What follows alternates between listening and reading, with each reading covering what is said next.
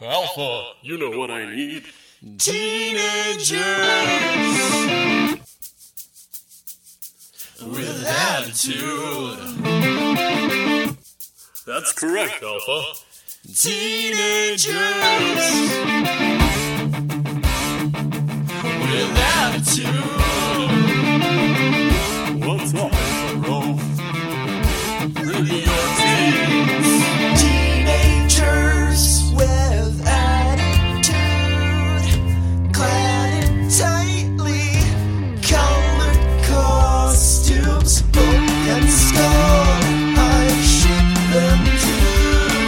Alpha, bring me my food.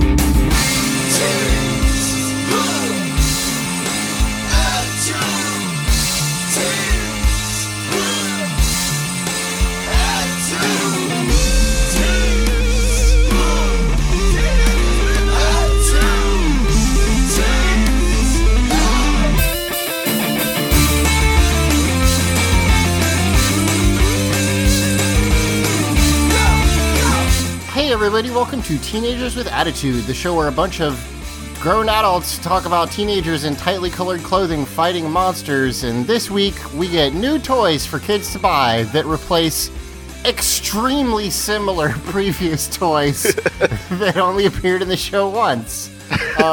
I'm Zach, and joining me this week we've got Lexi. Hi. We've got Emily.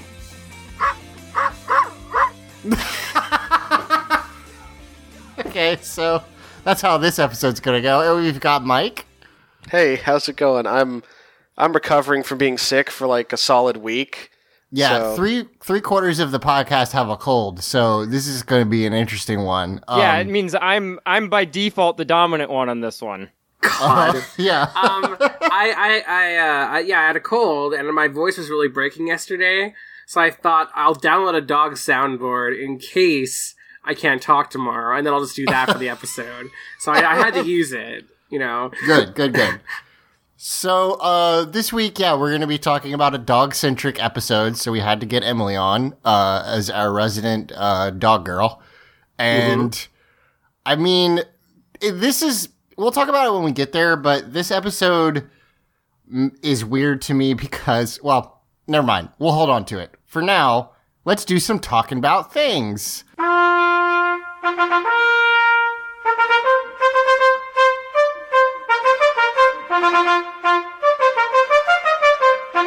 Talking about things!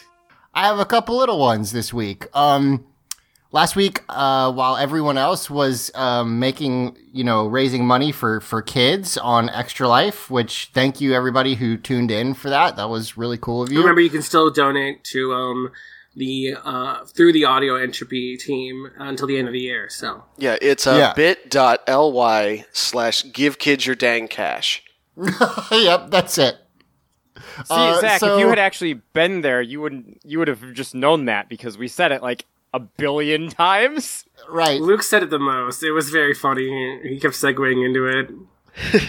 Speaking of the fact that we did the Extra Life stream last week, a little bit of context for how everybody's feeling. In addition to being sick, we didn't record last week, so it's actually been 2 weeks since we've discussed Power Rangers, and which is too long. I'm going for withdrawals, guys. Everything's a little off kilter. It'll be all right. But what I was going to say is, while everyone else was doing that and helping small children, I was at a cabin in the mountains just getting really drunk with friends, which was fun. I wish I had been there because I did some bad scheduling, and by the time I figured out when Extra Life was, it was way too late to get my deposit back. But yeah, and also there was that whole thing where like you and your friends were systematically murdered because Joss Whedon tries to be clever. So. Oh, Michael. Yes, yeah. Oh, you. We all died to different horror cliches, yeah. I gotta say, the one thing that stands out to me about that movie is the scene where, like, all the security guards are in the elevator room and, like, all the monsters come out at once and kill everybody in one go. Yeah. And cool. I feel bad for one particular security guard because most of them just get horribly, painfully murdered. One dude visibly gets his soul ripped out, and it's like, I feel like that dude drew the short straw. That dude got a raw deal. Zach, was Chris Hemsworth at your party? Yes, he was. Okay, fuck you for not inviting me. Yeah, what the fuck? We all mostly just stared at him and didn't really do anything else. See, if you would have invited me, things would have happened. I would have done plenty of things to Chris Hemsworth. So while I was, I guess before I, so now you, I have to talk about this because you mentioned Cabin in the Woods, and I don't get the chance to talk about horror stuff very much. Oh, God damn it, Mike, look what you've done. It's not going to be gross, Lexi. It's just, I realized recently that one of the reasons I like horror so much is actually like the same reason I like stuff like Power Rangers, which is like, I like enumeration of like abilities and history of things. Yeah, same reason you like Mortal Kombat. Yeah, exactly. So like, I like when it's like, this is this character, he's red and he does this. And horror is weirdly kind of a similar thing where it's like, this is this monster, you summon him by doing this, he kills you by doing this. So like, I don't know, I just realized recently that they're weirdly similar for me. Zach, but, Zach, can you do me a favor? Uh-huh. Say horror like 3 more times. Horror, horror, horror. See, now you're thinking about it, so it's fine. Did I say a different word? You said horror. It's just a way people say words, like how Luke says crayon. Yeah. There's also the thing with horror franchises where, similarly to how Power Rangers works, yes, they clearly delineate like what the powers are and how everything works, but also they just change every time. Yeah, also they just make shit up whenever they feel like it. That is accurate, yes. So anyway, I Mike, you saying the Cabin in the Woods reminded me of that scene in the, like at the beginning where they go down in the basement and there's just 100 like different horror objects, mm-hmm. and how what kills them is just dependent on what they touch first. Because that scene, well, like I know it's supposed to be a joke, but for me it's just like, what all the things do? Because I have a problem. So anyway, the reason, so to take it back all the way to I was in a cabin. What I was going to say is, a friend of mine who came up there with me, got some kind of like 90s nostalgia box as a gift. And in there was a pack of, Power Rangers trading cards. Oh, I've got the entire, second wave of that because my local, like, comic shop / old toys store has a whole bunch of like full booster boxes of trading cards from the 90s. That's amazing. So have you opened any of them? I do remember from back when we did the eBay game that one time that like Power Rangers cards are not expensive to get. No. Zach, yes, I opened all of them to make sure I had a full set. Did you so are they the ones that have the trivia on the back of them? Some of them do, yes.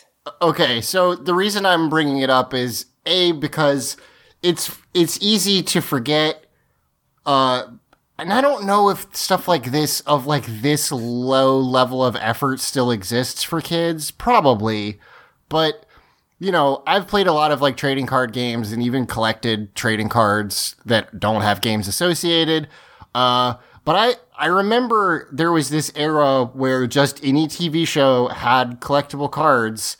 And these especially are literally just screenshots from the TV show. Yep. Where they've put a shitty border around them. And yeah, then on the... Go ahead. Digimon, the card game, had a lot of cards like that too. Or just screenshots. But at least anime. That's also a game. This is not. This is literally just a picture from the TV show. We're just talking about collectible cards here, Emily. Not games. Yeah. I've never been a big fan of those kind of things because it's like, if I can't play a game with them, what's the point? But yeah. Yeah, no, exactly. And the other thing about them is when you flip them over, there's a card number and then a title, which, like sometimes it's like Aisha or, you know, Billy or whatever. But then there's a little thing that describes this, the scene or the person, because sometimes it's just some putties fighting a character. Yeah. But then at the bottom, there is Power Ranger trivia, and there's a question, and then it will tell you that the answer is on a different card number. Fuck off. Yeah. Oh, boy. So they're attempting to get you to collect all the... But the thing is, it's questions like, what is the White Ranger's Zord? So, like, the idea any kid who gives a shit about these cards is going to know. But right, also, that's what I'm saying, so yeah. Kind of to Emily's point, if it's not a collectible card game, cards kind of need something else to make the cards worth getting. Like, I feel like the Ur example is the baseball card, right? Yeah, because it's got their stats, right? Yeah, it's got the stats, yeah. But also there is also the collectible angle. The idea that, like, any card you get could potentially become more valuable later. Because it wasn't just for kids. Like, even in the name right out of the gate, there's a bit of a speculation angle to it. Like, right. If you happen to get, a pack of cards during a year where there's this new rookie player and you get their card and then they become, like, a legendary player and it's like, oh, fuck, I have Mark McGwire's rookie card. It's like, that's worth just an absolute fuckload of money.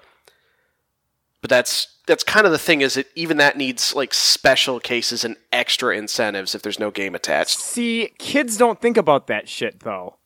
All kids think about is, hey, this card has the White Ranger on it. I like the White Ranger.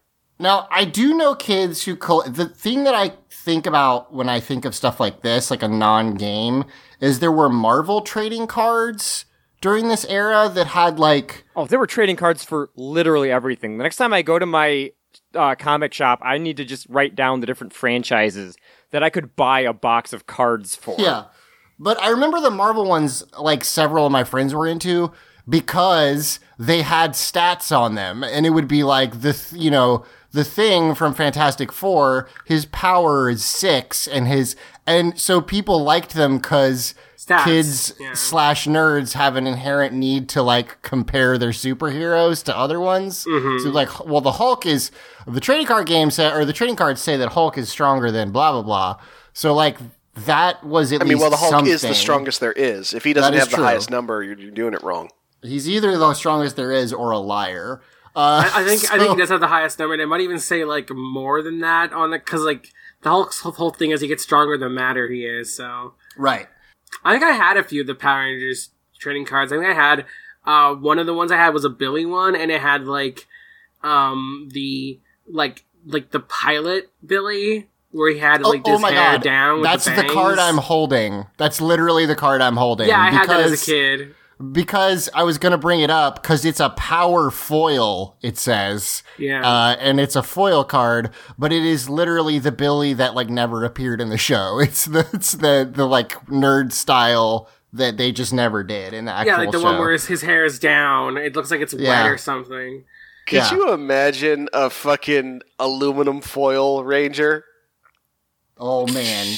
Well, actually, there kind of is one later. There's, like, a silver ranger. There's a titanium ranger in Lightspeed. There's a titanium ranger, but then there's one who really just looks like they sprayed a bunch of glitter on his costume in Operation Overdrive. The worst season. Yeah. So he has, like, super powerful armor. Yes, exactly. So, of course. I can't remember if I've talked about this on the air or not, but I definitely remember ranting about this somewhere. But you know what the biggest fucking scam of all is?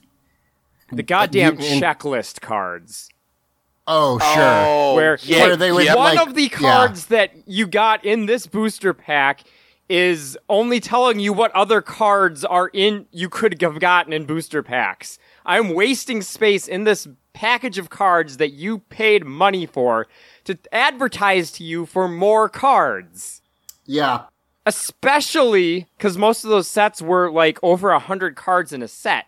So you couldn't fit the entire checklist on a single card. So you could get duplicates of part of a checklist. That's amazing. That's pretty great. So that's the thing is, like...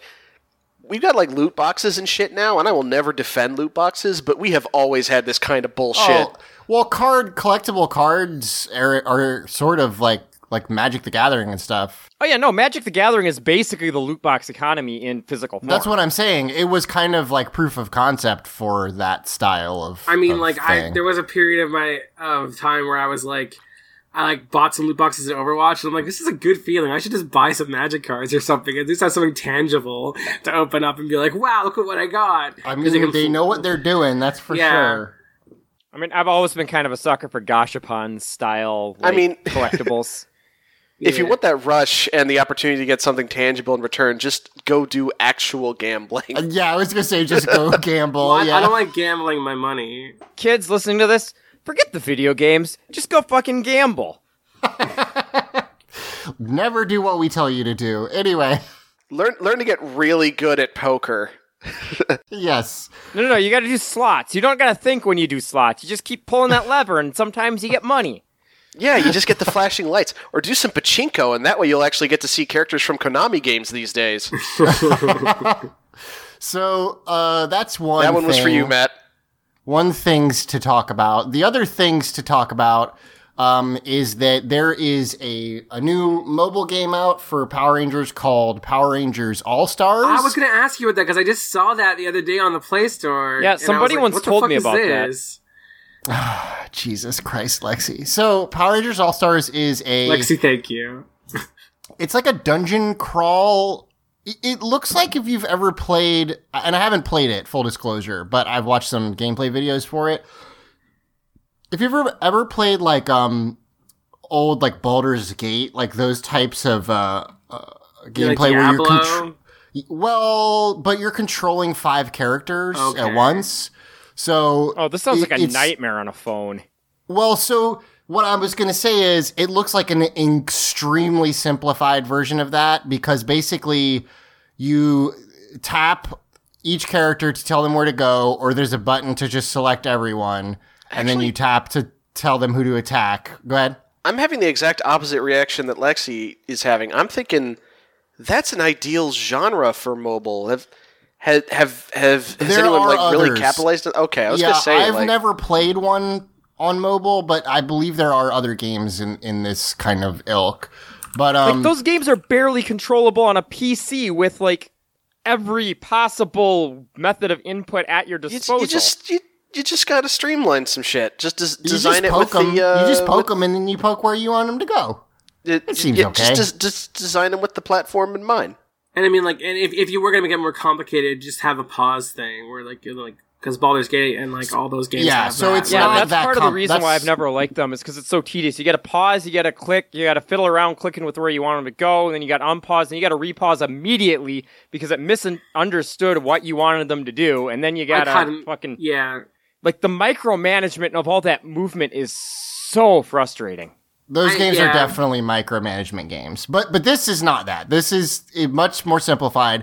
And basically each character has one ability on cooldown on a bar at the bottom of the screen. Ooh, so it looks kind of fun. It's a free-to-play gachapon game like every single video game is now. Yeah, I tried Legacy Wars the other day, and I did actually have fun playing it, so I might try this out. I was like on a mobile game kick where I was just downloading free mobile games to try them out. I'm still playing a lot of Legacy Wars. They put the Dragons... the whatever it's called, like the clan. I don't know what it's called, but I need to join the Audio Entropy one. They put out the Dragon Zord finally as one of the Zords, and for some reason they made him really shiny in a way that the other Zords aren't, and it bothers me deeply. I don't like it. Oh, so they put out the holofoil Dragon Zord. Yeah. I want to get the Ranger Slayer Kimberly really bad, make her my main, and have a whole pink Ranger team. She makes me so angry in that game because she can juggle forever. But anyway. She looks cool, though. She does look badass. So anyway. I just want them to actually release that helmet. She's the Ranger Slayer, which means that if you're playing as a Ranger, which I assume is most of the cast... She just wins. She's going to slay you, yeah. Yeah, that's how it goes. Little OP, I think. This game allows you to mix and match different teams. The teams that are in so far are Mighty Morphin, RPM, Mystic Force, SPD, Wild Force, Operation Overdrive, which is crazy, Megaforce, Samurai... This is a weird-ass mix. It's very strange. Megaforce, Samurai, and Dino Charge. So, like, not the most recent team, which is weird to me already. But then, like... Lightspeed Rescue and Operation Overdrive? Yeah. It has It explicitly has... Did they pull seasons out of a hat? I don't know. It explicitly has, like, the three worst seasons, according to, like, me and Simon, basically. I don't know about other people, but that's very strange to me. Regardless of how... I don't really have opinions on the quality, but, like, it's kind of inarguable that those aren't ones people talk about a lot. It also has both... Like, Megaforce, which is one of the worst seasons, they have they combined two Sentai, so they have two different suits, and they have both suits from Megaforce, which is insane. Oh, listen, we got all the Megaforce you could ever need. Yeah. Now, that said, I'll probably give it a shot, because it does look neat, and, I mean, I've come to realize that, and like... And you will literally buy any Power Rangers product they make. No, I don't have any Power Rangers toys. Have we ever talked about that? I don't. I have comics and stuff, but I don't have any Zords or anything. Man, you're missing out. It's been a banner decade for spending a lot of money on plastic shit. For a while, I had this idea where I wanted to get all the morphers and like put them up in like shadow boxes in my office, but. You can get the early morphers and you can get the recent ones, but if you want like a mid-season morpher, you're gonna pay like $200. Yeah, no, you're gonna basically have to go to Japanese import stuff and get the Sentai versions if you want. Yeah, so that the way my brain works is I was like, well, if I can't have all of them, I don't want any. Meanwhile, yes. I got pretty much all the Mighty Morphin stuff they put out, and then they started putting out Zeo stuff, and I looked at them like, nah, I don't give a shit about this. Honestly, good. I'm glad you stopped. Well, I mean, I've seen all of, like, 4 episodes of Power Rangers Zeo. Why would I want to buy this shit? Oh, did you not see Zeo as a kid? Also, Lexi, you seem to kind of hate it. Like, honestly, it feels like you've been the most negative one on this season so far. Okay, the fact that I say it's not really any better than previous seasons means I hate it. Says a lot about the, I guess... reviewers tilt on this show. It's fine. It's just you guys have been selling it as this amazing show, and it's like, no, it's just more Power Rangers. Like, it's not remarkably better than Mighty Morphin. I've been really enjoying it. I think it's better quality than the other seasons. I really think they are. Just like in terms of like production quality, like the production quality is still in the same tier. It's not great, but it's way better than season one. I feel like it's a lot better. There's a higher ratio of episodes with Rangers and Mooks and paddle boats to episodes that don't have that. Listen, it's had some standout scenes, but Power Rangers has always had some standout scenes. Yeah, I'm kind of on the fence. I think it's good, but I don't know if I... We'll see. Well, because I also remember that most of the stuff I like is like later on in the season, so we'll see how it goes. Are you done? Yes. Are you done? Let's talking about. Oh yeah, it seems neat. You should check it out. I like the idea of a tactical, even like a simplified tactical game starring the whole team because I like Legacy Wars, but it's like a one-on-one fighting game, and that doesn't showcase the team aspect. There's no like campaign. There's like no single player at all in that. Which I thought was literally weird. Just you play other people. Yeah, because like if you look at like I was used like the other mobile fighting game I played was the Transformers one, and that has a campaign. Yeah, so, like, is there not even like an arcade mode where you can just like? I mean, play that's a string of AIs. I'm fucking sick of campaigns, guys. Okay. In particular, it's like I get it. Early November. I mean, we just finished the long one. Good joke. I was gonna say one more talking about things thing, which is really quick. Is that I was handing up candy for the restaurant I work at for your Halloween, and I saw a White Ranger, like Mighty Morphin White Ranger kid, which I was like, why? I know MMPR kind of had like a little bit of a resurgence, but I'm still surprised to see like a kid dressing as like the White Ranger. From it's on MMPR. Netflix. Kids fucking love that Netflix. Yeah, I know. Yeah. But and I also saw a blue Ninja Steel, and I thought that was pretty cool. I was like, nice. Cool. I was like, oh, like the White Ranger from when I was a kid. Like I'm actually on a Power Rangers podcast, and she was like, she just totally no-sold it. I'm like, that's fair. Like I have nothing to say to you. Yeah. Like I have nothing to say about that. I'm like, okay, cool. That's fair. All right. I mean, we should definitely not be trying to get children to listen to this. I would not have told them what it was. I would have been like, yo, you shouldn't watch it. You shouldn't listen to it, though. I would have said that if she asked. Telling them about a thing and then saying you shouldn't listen to it is the least responsible way to be.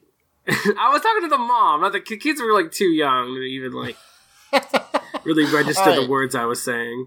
So this is Power Rangers Zeo, Season 1, Episode 7, Every Dog Has His Day. Or her day.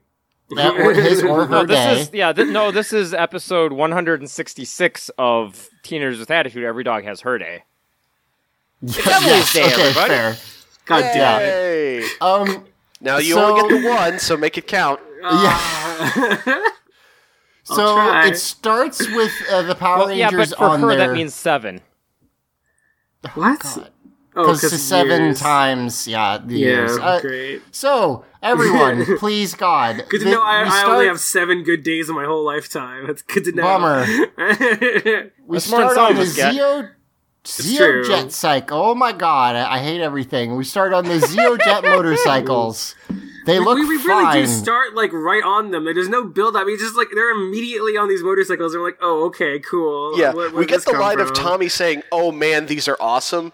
Which usually happens after a thing has been introduced, but it's literally the first thing that happens. I mean, they're using this to introduce it because he calls them by name here. It's like the most awkward exposition.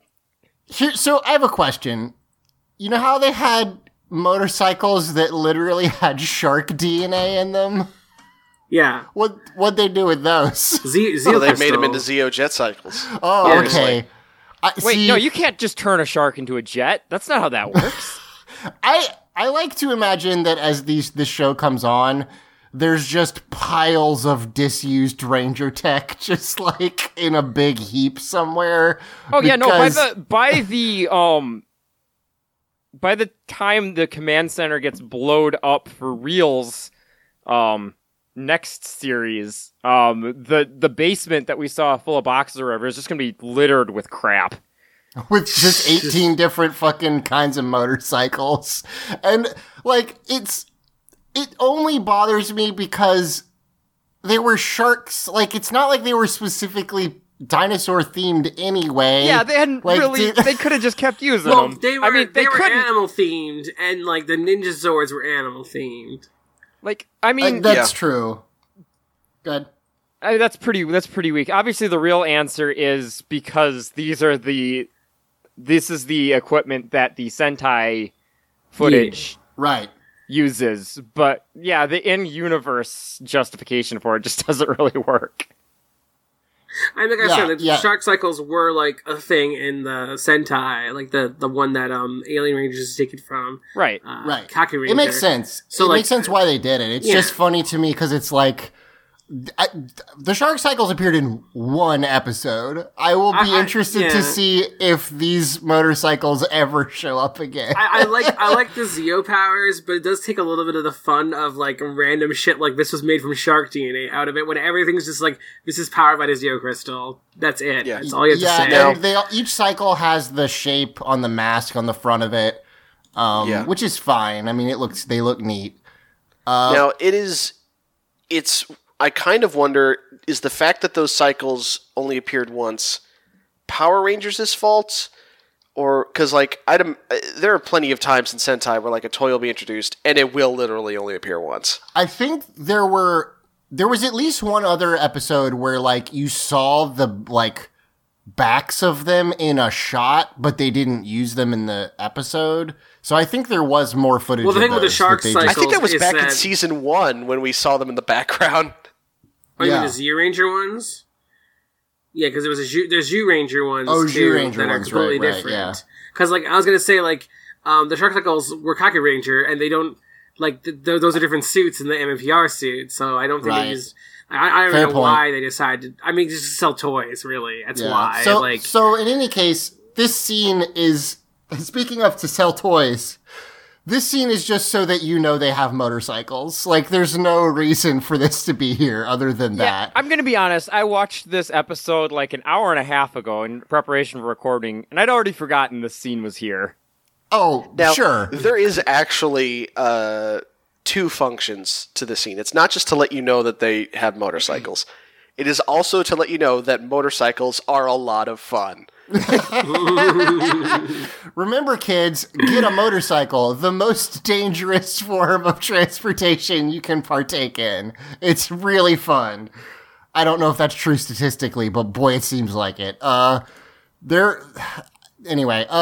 at this point, we cut to the Jim and Juice bar, and Catherine has okay, I understand that the Power Rangers teenagers are the best at everything, and they have an infinite amount of free time to volunteer at different types of things, to, like, help Ernie, all this stuff.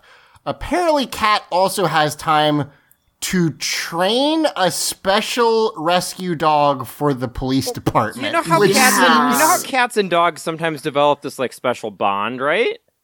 Yes, oh, I know. That's true. Yeah. Well, so here's the thing. This police dog, which, remember, this is for the police, not any other public servant. This is a poor dog that's been co-opted into a horrible system and really should be rescued. Yeah, but the point I was getting at is that this dog is specifically trained to smell smoke and detect fire. His name is Smokey. Why is she not giving this dog to the fire department? Because it's not a Dalmatian, that's why. They won't Emily's take him. Probably right. That's probably a PR thing. Yeah, she tried to give him to the fire department, but they were like... Also, the other reason is because, like, there's cop characters in the show. God, man, how much better would it have been if Bulk and Skull had become firefighters? That would have been great. It wouldn't have made them, like kind of shitty at all. Cool. On the one hand, I feel like it would have been a more interesting turn of events and also would have been less of a political minefield. But also, I feel like if Bulk and Skull were firefighters, more people would die. That's true. Yeah, that's true. Because there are always like the, you know, cops who don't engage in any... It's just like you're the, you know... like cleanup crew or whatever. Also, they're bunglers, but not the way cops are normally bunglers in that they shoot civilians. Right. I didn't, and also, but I don't know that there's like part of the fire department that just doesn't ever actually go fight fires, because that's the only safe place to put them. Yeah, there's people who run the, like, the water tanker and, like... people who, like, there's jobs that aren't running into the building or spraying the hose, like... Yeah, but also, like the police in Angel Grove, like, we can say that there isn't a lot of crime in Angel Grove besides the monster attacks. There's a lot of need for firefighters. I don't know if we can say there's not a lot of crime in Angel Grove. We've seen some pretty... brazen criminals in this show. Like one time we saw that guy who was just stealing a car directly next to two police officers. Yeah, he was from Stone Canyon. The reason he's so brazen is because he one day found himself in a city where he seems to be the only one who knows that crime is a thing, and he's just like, oh, this is easy pickings. Can you imagine the superpower of knowing that you can break the law when nobody else does? Like, that would be... It's kind of awesome. It's kind of the superpower of realizing you're an extra on a TV show and literally nobody will pay attention to you. Yeah, it's pretty great. So yes, Catherine, like, again, I only have a problem with it because, like, training a dog is not easy. And it's not just not easy... It's like a thing that people do as their full-time job. Oh, yeah, no, it takes a lot of time and investment, like... Yeah, and are, like, fairly well paid for, and like, there are special schools for different disciplines Particularly if you're talking, like, a police dog, like, the actual training that any service animal really has to go through is so much higher than just... You know, yeah, they have to get certified, like, by a board of people who say, like, yes, this dog can do this job. But apparently Kat just did it at home in her spare time when she wasn't going to school or being a superhero. We have also already seen her train a chimp. Yes. That was also insane. So that's her thing, I guess. But it's weird because that's also was kind of Aisha's thing, was that she was the animal person. So when Aisha disappeared from the canon of the universe, she just, like, spread her identity across the team. Yeah, her power, her abilities and and powers like spread themselves her among the rest of the levels that she put into Druid.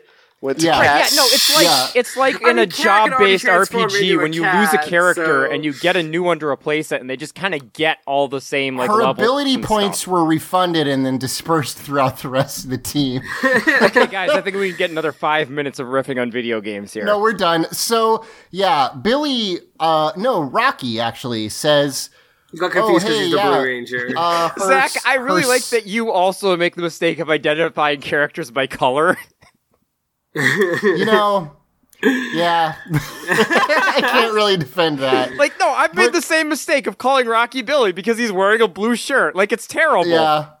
Rocky explains that it's her civics project. Yeah. Which, do you know, I mean, that fits the definition of civics, but civics class was like, this is how government works. Not like, let's do... civics projects. Like, there's a difference between those two things. This is my civics project. I designed a city block. Yeah. So she gives... I still don't understand how this works. She walks up to Lieutenant Stone and goes, "May I present Angel Grove's first specially trained rescue dog, Smokey?" I don't think that the police department can take... like dogs that a private citizen trained and just says, this is a rescue dog. No. Like, there's also specific programs you have to join if you want to raise a police dog. I'm pretty sure you actually have to be an officer of the law to do that. There are people who train police dogs. It's just there's a program you have to go out there and there's certifications. Right. You have to be certified. Yeah, but they also might be part of the police force. I don't know how that works. Sure. But also kind of... CSIs are part of the police force. Whatever. Okay. I don't know. I'm just saying, like, CSIs aren't cops, but they're part of the police force. Like, I don't know. No, I'm specifically saying civilian people can... Okay. No, I get it. You just get a certification. I get it. I gotcha. I do kind of want to go back to Zach's point about, like, this being a weird, fucked up thing to do in civics class, because... Yeah. What I remember civics class being is like watching old Schoolhouse Rock reruns. Yes. Pretty much. And like every single year you'd have to hear the song about what a bill is again. Sometimes you watch like documentaries about World War II. Yes, yeah, sometimes, aka most of the time when your civics teacher comes in clearly hungover, but maybe that was just me. You get a history of the United States that, like, mysteriously, when you get to the end of the year, you know, you stop right before the Vietnam War begins. It's crazy. My favorite thing, what's a Korea? Yeah, regardless of the fact that, like, American history classes are very, like, tailored to make us look good, I also specifically remember, like, a period of 3 to 4 years where I learned the same exact thing over and over in those classes, and it was really like just boring as hell as a student. The weirdest thing to me was we only had the one. I mean, we called it social studies, but we only had the one teacher for that discipline. So we'd have him every year, and it didn't... And he would teach you the same thing? Yeah. Yeah. It's just like we're going to go into the same thing we learned last year, but in a little more detail this time. One thing I remember is that because, like, the school board, the at least here in the States, last I checked, and I can't imagine it's changed, the standardized, like, textbooks for schools, especially history textbooks, basically specifically have to be approved by the school boards with the biggest clout, which tend to be the state boards of Texas and Arkansas. And to avoid getting, like, too political, quote-unquote, the history books can't go too recent. Like that kind of joke I made about always mysteriously stopping around Vietnam. Right. And because of that, I spent so much of my life knowing all of history up to the 60s and then knowing very recent history, and everything between 1960 and 1990 was a giant fucking question mark. Yeah. I had absolutely no idea how we got from Vietnam to Bill Clinton. I straight up didn't know because teachers never talked about it. Ugh. Anyway... So, yes, civics is weird, or doing this in civics is extra weird. But besides all, like, the weird, like, how this doesn't make any fucking sense, I just, like, we've already talked about it, like, how, like, I'm the dog girl, whatever, but also, I'm blonde and love pink, And this is an episode about the blonde Pink Ranger training a dog. So yep. I feel very targeted right now. Yes, this is a hyper-targeted episode for Emily. Speaking of the blonde Pink Ranger, I just want to take a moment. I just want to take a moment to appreciate Kat's outfit here. Oh, it's really cute. I want to say it too. When I was watching this, I was like, we haven't done an outfit spotlight in a while, and Kat's outfit's great. So she has like a black turtleneck. Is it like a turtleneck? Yeah. Go ahead. Yeah, and she has a nice necklace over that, and she's got pink jean skirt, which is a power move. That's and, '90s move for sure. I love it so much. And a pink denim skirt is rad. I want a pink denim skirt now, and I also she's got these tights on, and she looks great. Yeah, the all black with a splash of pink is a very good look for her, and her hair looks fantastic. Yeah, no, she's got a cute hair clip, and it's all great. But what I also wanted to point out was this is a very Pink Ranger outfit, but it doesn't feel like something Kimberly would wear. And I think that's really important. Absolutely. That's nice. It feels like a unique character, a unique fashion sense, while still feeling like a Power Ranger. This is here's the thing. Everything Kimberly wore felt like something a middle schooler would wear. This looks like an adult, an outfit an adult would wear. Yeah, I agree with that. Yeah. Well, also they have different characters. Like Kimberly's like the sporty, but also girly girl, while Kat's just kind of a girly girl. I actually will say that I think they do a pretty good job of Tanya and Aisha don't dress alike, and Trini dress different than either of them. I think that in terms of the girls, at least, they do a pretty good job of that. A lot of the dudes thankfully doesn't dress like Zach, because that would be weird. That's a good point. So a lot of the guys just do sort of wear flannel in their not flannel, plaid in their colors. Yeah, well, Zach, but, that's because they're guys. No, I know. Yeah. Listen, it's one of the I'm not I'm a dude and that's fine, but I really do occasionally hate. Back. It's okay that you're a dude. It's fine. I was just gonna say, but one of the things that I hate about it is I hate dudes' fashion so much. It's real bad, boring. Y'all.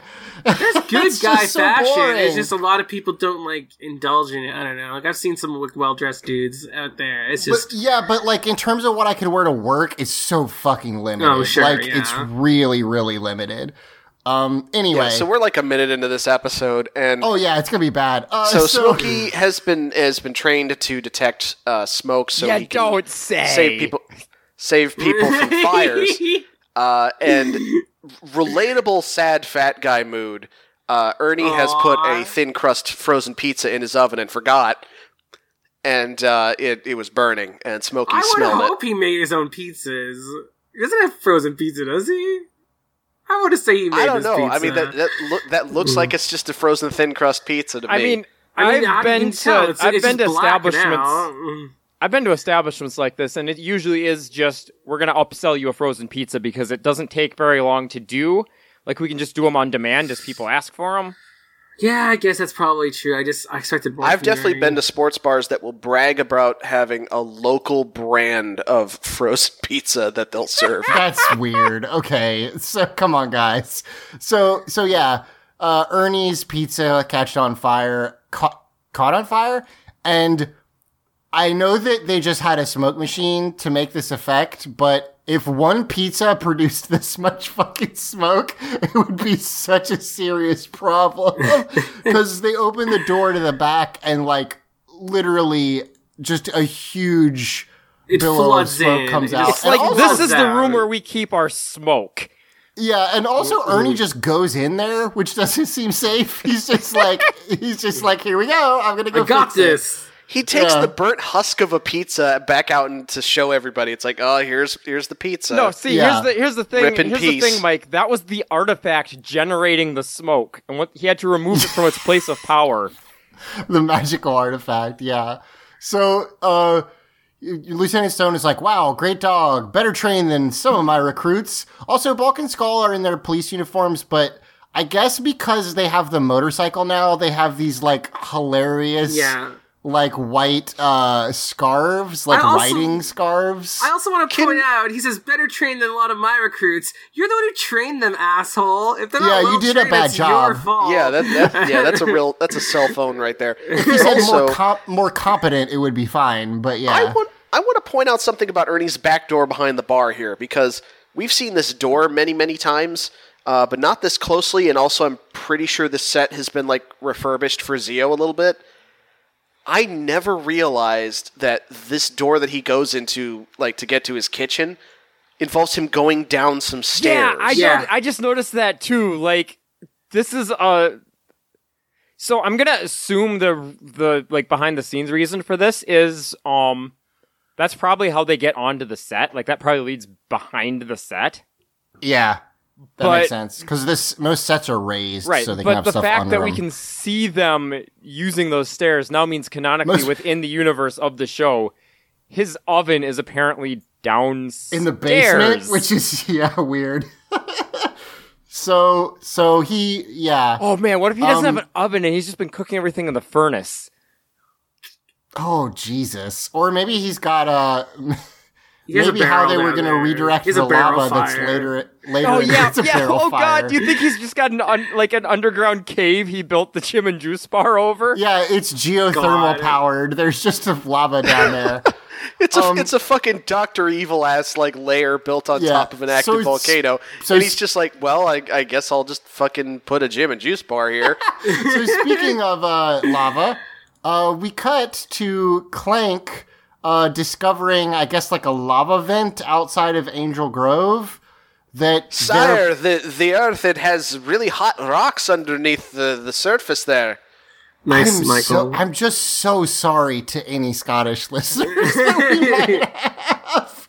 But, so, this is such a convoluted plan for Power Rangers, which usually the plan is either steal something or kill everyone. Because this is...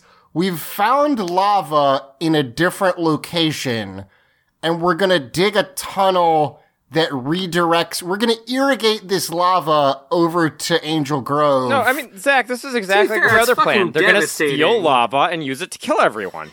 Okay, well, fair, yes. And this would be a devastating plan. I mean, like, just have a surge of lava, like, flow into a city, like, fuck, that would wreck it. I mean, it's not good. I mean, I remember the last time a volcano erupted near a populated area? It's bad news. Yeah, it's not very good. We cut up to the moon, and Sprocket is like, oh, yeah, that's what we should do. We'll pump the lava out and use it to destroy the Power Rangers. Yeah, Sprocket immediately takes credit for Clank's plan, which is kind of... Yeah, that's... It's kind of just how they do things this season. I mean, Sprocket's that's where all the aristocracy works. For it. Yeah. Yeah, totally. So that's their plan. King Mondo says he has a great monster for it.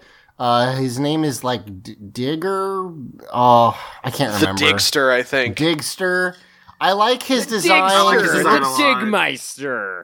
He looks like a fire hydrant, and also he has a big oh my god, what are those things called? Helmet? Jackhammer? Jack helmet. He's got a jack helmet. He's got a jack hammer. Zach, the jack helmet comes later.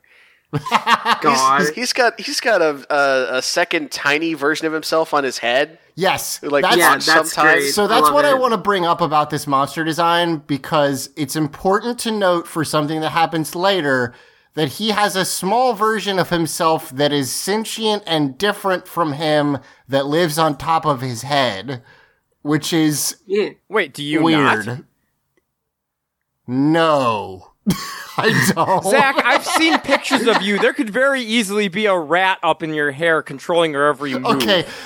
Well, that's true. There could be a version of me in my hair that I just don't know. Well, I mean, for you it would probably be a chinchilla. Ratatouille kind of looks like Zach, too. God damn it. Oh my god, you're right. It also would explain, like, all his fucking just accidents and shit. Right, yeah, I mean, like, it's really gotta be an imprecise control method, right? Hey, y'all, it's crazy that we watched Ratatouille, and there's a part in that where you have to buy into the fact that a rat can like, mech control a man by pulling his hair. And we were just like, yeah, okay, that's fine, I guess. Well, because contrary to what you might think if you listen to this podcast, we're willing to suspend our disbelief when we're watching fiction. That's just such a big ask. Like, it's really a lot.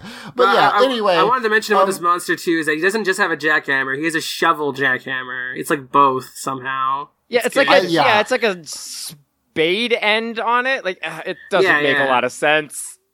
It's good, though. I like this guy a lot. He looks like a Mega Man monster, boss. Yeah. So then we cut to back to the gin and juice bar.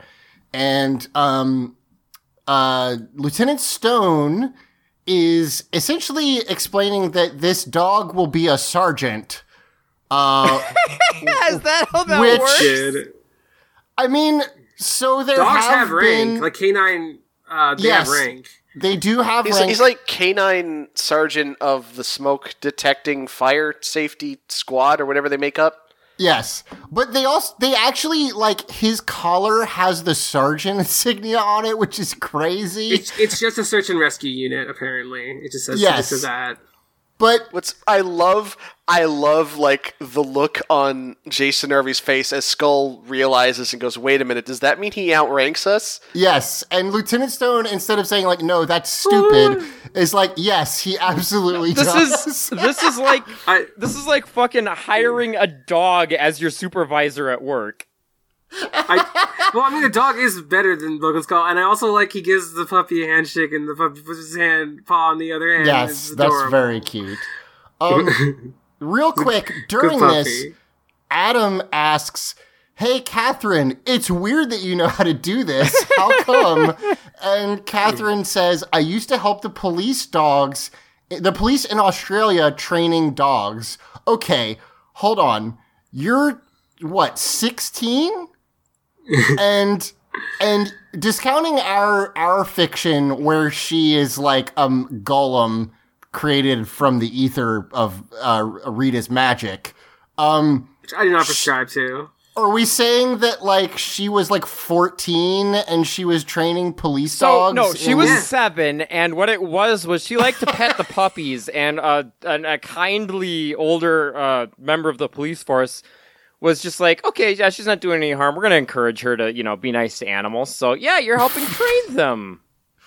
Yes, by petting them. Yes. But I mean, she succeeds in training his dog, so she must have some ability. I mean, I don't think that's a logical certainty. Like, I mean, based on what I understand, capable. Right? But I'm not. Right? About, but I'm saying Australia, there's no reason to think that means what she said earlier is true. Oh, yeah, she could also, What I want is, for my theory of that she's always lived in Angel Grove now, is that, like, I want Bulk to be like, wait, why were you in Australia? Yeah, that doesn't happen, therefore your theory, denied. Or maybe Bulk's like, oh, this is her weird Australia thing. Like, she puts on his accent. I guess she comes from Australia. Yeah, whatever. I like how the person you've designated as the one who's, like, seeing through her bullshit is Bulk for some reason. I was going to say, based on what I understand... the Rangers or Skull, so that's all I'm saying. What I was going to say is based on what I understand about Australia, is you either learn to train the dingoes as a baby, or you get by the dingoes as a baby. So, okay. I mean, at this point, something crazy happens, which is... And I guess I understand that she would know this. I'm sorry, I'm just suddenly imagining a literal baby surrounded by dingoes, like, recreating that scene from, like, Jurassic World. Where the baby just holds their hand out and, like, controls the dingoes. Gaga. I've got a question. Where do dingo babies fit into this? Dingoes ate my dingo baby? No, dingoes actually reproduce asexually, like amoebas do. So anyway, listen. Here's what happens. Lieutenant Stone then goes, "Thank you so much, Catherine. Okay, here you go, Bulk." At which point, Catherine should go, "Hey, what the fuck? Do not let that dog be with those idiots." Like, no, the dog's their supervisor now. It's fine. Yeah, I guess. Yeah. And they now have to bathe their supervisor. Well, yeah, no, so he says the new sergeant needs a bath, and I choose to believe this is what happens whenever there's a new sergeant. No! The most junior members must bathe the new sergeant. It's just a thing. No! That's terrible. Yeah, it's their version of hazing. Yeah, perfect. No, it's the inverse of hazing, because it gets clean. Yeah. Okay. It's the traditional Sarge bath. Yeah. You know, haven't you ever been to a Sarge bath? The whole community gets involved. Oh boy. So they take the Smokey away. We cut to Digatron or whatever his fucking name is. For no real reason, because nothing really happens. He just goes like, I'm doing the thing I said I was going to do, and then he goes back to... It's hot diggity damn. Yeah. He does throw a bomb into the lava to basically break the dam holding it in whatever. It's a classic move. An explosion in the volcano to kickstart an eruption. Yeah, sure. We cut to Bulk and Skull, who are giving each other sensual baths. Because they have to be clean before they clean the sergeant, and Skull's like, he's a dog, and Bulk's like, mm-hmm, yeah. And then he continues and Bulk's Skull's like, so are you pup? Oh yeah! Oh god, boy! So I do love that we're descending even further into the idea that Bulk's the stupid one. It's only becoming more and more canon as we go along. It's weird. They definitely. I mean, I feel like we established early that we felt like Skull was a bratty bottom, but now it just seems more and more like Bulk is just. He's just the one that talks more, but he's actually the submissive. I don't know. That's what I'm getting out of this. Anyway, Bulk is just sensuously rubbing suds into his boyfriend's hair. Yeah, they're having a cute little couple moment, but then the dog starts smelling something, and they're alerted to that, but then the dog just runs away, with no... They don't even try to stop Smokey from getting away. Well, no, I mean, they're like, what's he doing? He gets up and runs away. These guys don't have great reaction times, but they get up and run after him. Yeah. Sure. They go chase him. Smokey's being good boy and going to smell the lava, I guess. Which smells a bit like fire. There isn't a fire. There's just... If there's a volcano nearby, that's always going to smell like volcano. Also, he can sense heat. So here's the thing. Here's the thing. Right before this scene, we just saw them kickstart an eruption. There wasn't. This is a change that he would notice. Yeah, that's true. That's fair. Bulk and Skull get in their motorcycle, and Skull tries to lasso Smokey. Bulk, which would certainly have killed that dog. Thank God they didn't do that.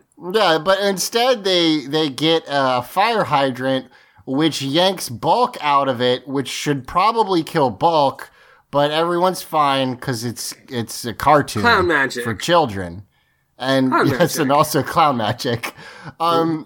Magic didn't stop being a thing, folks. We don't bring it up that often these days because Bulk and Skull aren't around that much, but it's still on the table. I mean, we said it the couple episodes ago where Bulk and Skull literally hit Lieutenant Stone with a motorcycle. That would have killed anyone if Bulk was not involved. So at this point, they go back to the Jim and Juice bar with their tail between their legs. Hey! And they're like, hey, Lieutenant Stone... We lost the dog. You know, the easiest assignment we could possibly have. They don't say that. They say, oh, yeah. Skull has a really good line where he's watch dog run way. Go bye-bye, cannot find, no. Yeah, for some reason he talks like Brendan Fraser in Encino Man for just this scene. And then Lieutenant Stone is just like, God, you guys, I think what it was is Bulk started washing him, and he had flashbacks to the Wash the Caveman scene. And so he's just got Encino Man on the brain. Yeah, I think he got hit really hard in a car in a bike accident, and he's a little, Oh, also that. He says, "I knew I should have." Hey, I'm sorry. It just hit me. I cannot, for the life of me, remember who, besides Brendan Fraser and Pauly Shore, who the other guy in Encino Man is. That's because who the guy fuck who's cares? Ostensibly the main character. Yeah, I can't even. It's no one. I'm gonna look it up though. But anyway, Lieutenant Stone is like, Why are you... Or I should have put the dog in charge. And I did put the dog in charge, yeah. Yeah. I got a little confused about that. And how would that help them not lose the dog? And the dog could just be like, you know, like, bark. And they're like, oh, stay here, sir? Okay. And then the dog would walk away. By the way, Mike, the other guy in Encino Man is fucking Sean Astin. It's Samwise Gamgee. Oh my god. Shit. Yeah. Holy fuck. Wow. So anyway, what's his face from the Goonies? Yep. Or the guy who gets horrifically murdered in the second season of Stranger Things. So anyway, they go off towards the forest, quote unquote, to find the dog. And then we get a bunch of slow-mo shots of a dog running through a forest. And it looks Sentai, so there was definitely a dog in the Sentai. We see that later, too. Yes, I think they are Sentai, which is also why I think they picked this dog breed, which is like a German Shepherd, I think? I mean, yeah, which, I mean, then ties in. In much the same way, like, they got a baby a couple episodes back and only used, like, 2 seconds of baby Sentai footage. We got, like, 2 seconds of dog Sentai footage here. Mm-hmm. Babies are like dogs. Lexi, go ahead. Oh, I was just going to say, it's also kind of an... Ouroboros of, like, we had to do this, so we ended up having to do this, because, like, if you have a German Shepherd, you make it either a police dog or a, like, hunter of killer robots. Like, those are the only two things a German Shepherd can be in movies and TV. Yeah. Yeah. So, at this point, we just see Cat, like, wandering around in the woods, because, again, the only direction they were given was the woods, which is not enough information to find a dog. Something just clicked in my head. Remember during the 90s when they tried to bring back that old, like, dog from the, like, 1930s and 40s serials, Rin Tin Tin? Rin Tin Tin, yeah. And they, like, rebooted it as, like, as a police dog, and, like, they called it Rin Tin Tin, K9 Cop. I didn't remember that part, but go ahead. Yeah, that just hit me. Yeah, no, that was it. Okay. Cool. Yeah, that was the whole thing. The answer to the question is no. While I'm completely derailing everything, who would win in a fight, Rin Tin Tin or Lassie?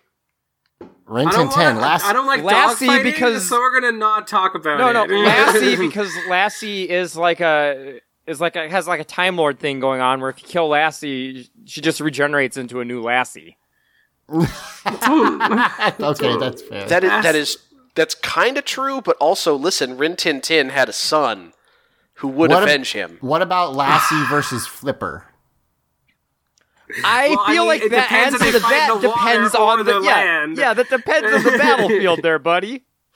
Okay, hold on. What about Lassie and Flipper tag team versus Zeus and Roxanne?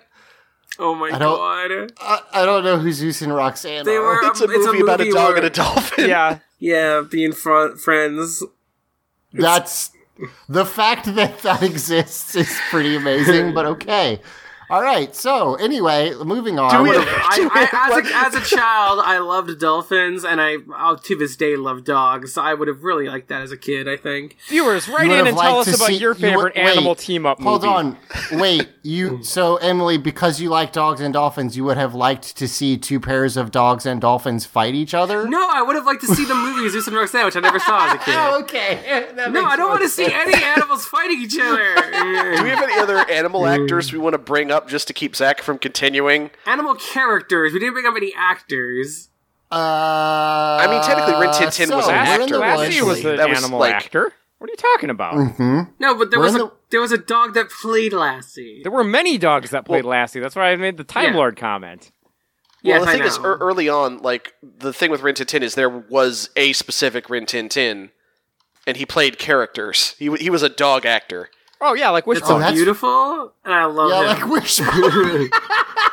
Wishbone's damn it. Good. Okay, we're in the woods, and Catherine sees... I mean, yeah, we're very deep into the woods at this point. Catherine sees some cogs, and the cogs are going to a cave with some lava in it. And Catherine sees the cogs go into the cave with the lava in it. And she asks, what are they doing? Yeah. Digster is the guy's name, by the way. Yeah, we knew that. You were the only one who didn't. We said it like 5 times. Okay, great. So she sees Digster and the Cogs doing something. I don't know. I'm really not exactly what they're doing. She sees them like messing around with the lava, and she sees the lava, and she's like, "Oh fuck, this is bad." And then she morphs and gets away on her bike because I guess they can just summon their bikes, which is cool. Yeah. So she morphs and she gets on her motorcycle, and then for 2 seconds. Yeah, and then literally immediately, Digster shows up on top of a mountain in the same quarry that most Power Rangers fights happen in, and a bunch of rocks fall on her motorcycle, and then she falls down a big hill. And she hurts her ankle, and this is the other thing about this show, this episode that's targeting me, is that she has become a damsel in distress for the rest of the episode. Yeah, that whole... my... ankle, I'm so helpless. Yeah, she twists her ankle so hard it demorphs her. Can we just talk about that for a second? She doesn't... Well, so later, Smokey retrieves her Zeonizer, which means that it must have come off somehow, but you don't see that happen. We'll get there. It falls off later. Okay, that's the thing that happens. I want to talk about the fact that we see them in fights all the time getting, like, shot and shit. Like, they take damage all the time, and it's like... you know, okay, we keep fighting. Why is twisting her ankle such a grievous injury that she loses her superpowers? Yeah, I mean, that's a fair point. This is a weird thing to see on Power Rangers, but I feel like... maybe it was strategic or something, I don't know. No, it definitely wasn't strategic. I feel like it's the gradually increasing influence of the Sentai on the adaptation.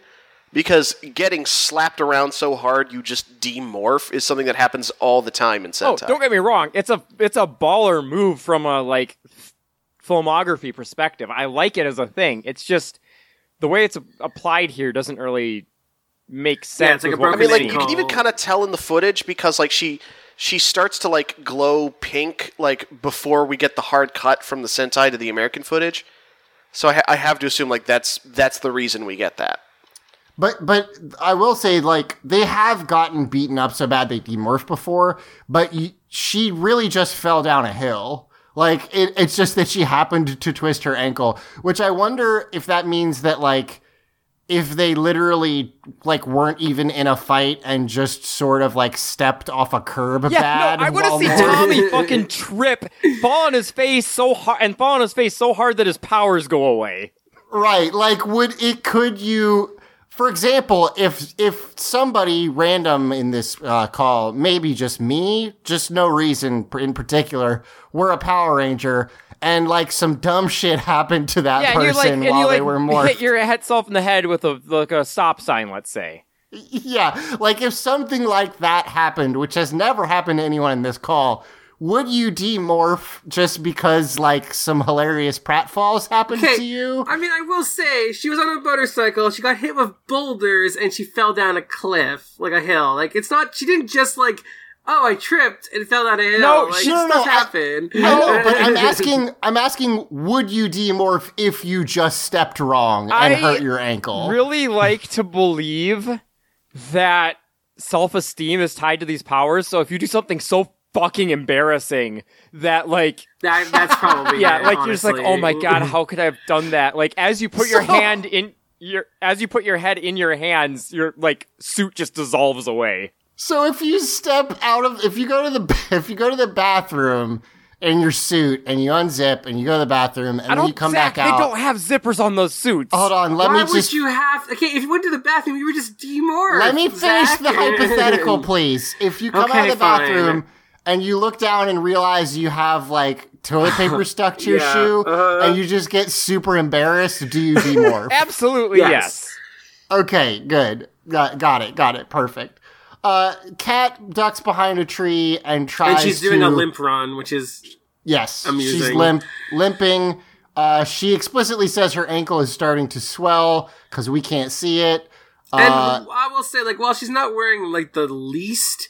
functional shoes. I bet she wishes she brought some hiking shoes. Yeah, no, those are not good shoes for having to limp run. Let's put it that way. No, yeah. It's not heels, but they're still not great. Yeah, so they're not the most impractical shoes, but they're still not, like, I mean, they're wedge walking heels. In the woods. Yeah. Yeah. Yeah, okay, yes. They are heels. They're not high heels is what I meant. But yes. So she ducks behind a tree. She tries to call Zordon, and her communicator is broken. Because they're made of wet tissue paper. Yeah. Yes, they're made of let's take a quick break, and we'll be right back.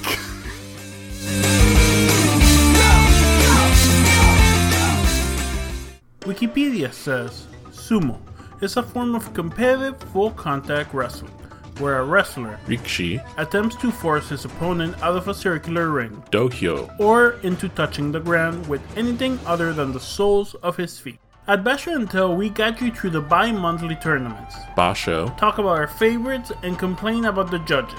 Shimpan. Almost like a real sports podcast. But we also talk about how cute, kawaii, the athletes are. Join me, Frankie. And me, Eric. On Basho and Tell. Find us at audioentropy.com. Sumo is great. They even made an anime about it. And remember, keep your feet on the ground.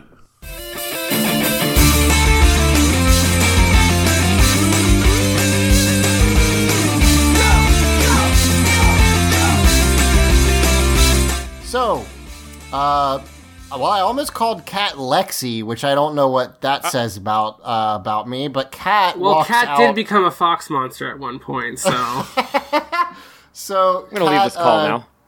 Yeah. So Kat tries to run away, but again, her ankle is hurt. She gets caught by some cogs, and so I don't think this is what's supposed to look like, but it looks like one of the cogs punches an unmorphed woman in the face. Oh, yeah, no, that is definitely the impression I got. I thought you got crushed in the gut at one point, too. I think that it's just supposed to be a struggle because her Xenizer comes off her wrist, but, like, it looks like Kat just gets fucking punched in the face by a robot. So, this is where she loses her morpher, because you see half of it, like, fall on the ground here after this punch. Right. Yeah, so she drops her Xenizer, Smokey runs over, and Dog scares away four... Oh, yeah. Cogs are afraid of dogs, which makes sense because... I almost called them gold retrievers, which is very wrong. German shepherds are used to hunt down T-800s. Can I tell... Okay, A, good reference. Can I tell you what I thought you were going to say? I thought you were going to say it makes sense dogs scare away cogs because D comes after C. Oh my god. Zach, that's adorable. That's really good.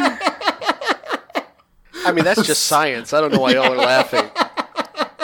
So, this is what happens when I try to anticipate Lexi's jokes, is that I end up making up worse ones than she was actually going to say.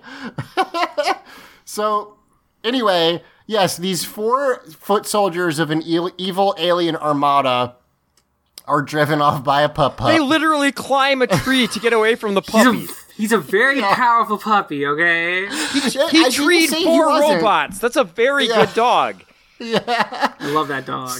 So she runs away with Smokey. God, why didn't this episode end with Smokey becoming a member of the Power Rangers and being like their cog hunting dog? I would love it. I mean, there definitely are dog Power Rangers, so I don't see why this didn't happen.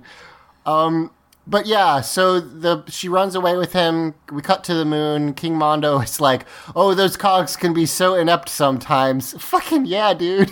That's a real loss.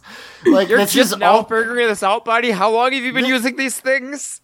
Honestly, this is only under Goldar and Rito losing to a bus of children in terms of, like, bad villain. Yeah, like, to be fair, a dog could probably fuck up those cogs if properly motivated. Like, they've got powerful jaws and fighting instincts. Yeah.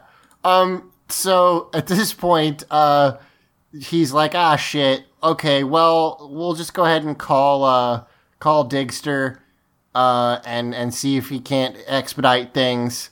And then, exactly. That's what happens. He just says, yeah, forget it. Just tell Digster to ignore Kat and keep going. So then actually a good idea. Like, it's one injured Power Ranger. She can't really do a whole lot to stop him. Just move forward with the plan. Right. It's better than what the previous ones would have done, which is like get hyper focused on this distraction. Yes, that's true. Rita and Zed cannot ignore the Power Rangers. It doesn't matter like how minor what they're doing is. They can't. But like, there are many times they have lost specifically because they didn't just continue with the plan. Right. Rita and Zed would totally go like, okay, on the other side of the world, we're gonna do this thing. Now also let's send some putties at the Power Rangers. Yeah. Like just cause, I guess. Like, they would have sent Rito and Goldar down to chase after that dog, is what would have happened. Go ahead, Emily. I was going to say, that said, while the cogs are still searching for her, it shows them stabbing into the water with their spears. Yeah, and so cogs, like, I guess, have spears. They're going to fucking murder Cat. They're trying to murder Cat. Go ahead. I'm just saying. I mean, theoretically, that is what the mooks are always trying to do. Yeah, it's just they're so bad at it that it doesn't seem that way. They don't seem this menacing when like they're like stabbing into the water. I'm like, oh shit, that hit Cat. She'd be fucking dead. So they Cat successfully hides with Smokey. All the cogs head back to the cave. They're literally pulling a fucking Fellowship of the Rings under a tree from the Nazgul. Yeah, that is what I was reminded of also. This came before that, though. Because Lord of the Rings ripped Power Rangers off, really. Yeah, exactly. So at this point, Kat decides, like, okay, I don't think I'm going to be able to get away. Could the Nazgul beat the Power Rangers? Aren't they? Well, no, because there's girl Power Rangers, and they're only immune to men. Exactly. Wait, is that the same guy? I thought that was a different guy. That was one of the Nazgul. Yeah. The Witch King gets murdered by a woman, which is cool, but also is like a shitty protection spell. Like, those women folk don't fight. So the real question to that, Zach, is the weird fog universe that they go to when they put the rings on the Morphin Grid? Oh my god. Ooh. You know, probably. Wait, it's also that's like Sauron's universe, isn't it? So does Sauron, like, power the Morphin Grid? I mean, okay, Sauron is not very far off from Zordon, if you think about it. Yeah. Both in terms of the name and in being just a big floating thing. I was going to say, with the name thing, sometimes the names of things change slightly over centuries. Right, yeah, exactly. Yeah, I think Sauron is Zordon. I think he started out as an eye and then just grew the rest of his head. Well, and like, Zordon, if Zordon didn't die at the end of season 6 or whatever, he'd grow the rest of his body in a few millennia. Perfect. Do you think?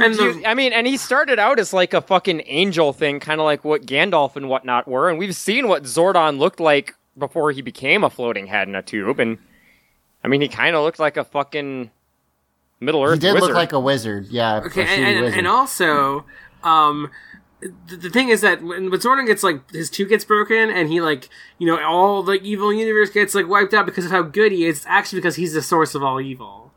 He wasn't, they didn't get destroyed, they got absorbed back into him. Yeah, and then there was also the time that Smeagol found that ring, and over the centuries was corrupted and twisted and turned into Furbus from Master Rider. God. Okay, so anyway, Kat decides that she's not going to be able to get away by herself, and she decides to call or send Smokey out after with her communicator, her friends. Attached. Yes, with her communicator, which I like. It doesn't work, so I guess it's just like a hey. Cat's in trouble. I don't know it's Kat because it's got a pink band on it. So that's right. So, she sends the dog away. And I got a fucking flashback to Jason lifting weights because here's the Red Ranger fucking doing bench presses and. That's right, because we cut to Tommy doing bench presses. Well, I guess we don't cut. We follow Smokey running to the Gym and Juice bar. So they actually film Smokey running all the way back from the forest all the way to the Gym and Juice bar, and they show the whole thing. It takes like an hour. It's real avant-garde TV making. Yeah, I mean, like, have you ever seen Homeward Bound? It's basically that. Yeah, I'd rather watch movie. That than the rest of his episode. He has a whole adventure. He like fights a bear at one point. It's great. So I haven't seen ahead at all, but I do know that Jason Scott comes back at some point. Do you think he walks in, he sees Tommy wearing a red shirt, lifting weights, and is just like, "What the hell, man? You bit my shit, man. This is my thing. I knew you were out to replace me, and it's complete now, you fucker." You know the only thing I remember, though, about Jason when he returns, other than that he's the Gold Ranger, is that he dates a biker lady. So I think he's just... Yeah, I think he has passed Tommy in coolness so much that he wouldn't care at that point. Here's the thing. Jason was always cooler than during Mighty Morphin?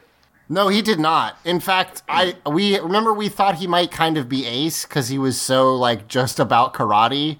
But yeah, in this season, he does date somebody. It's probably because she's so powerful. He's like my equal. Yeah, because she can punch. Well, yeah, no. Up until now, like all he had were the other girls at Angel Grove High, and like he was like, my punches can destroy trees. I'd be worried about hurting them.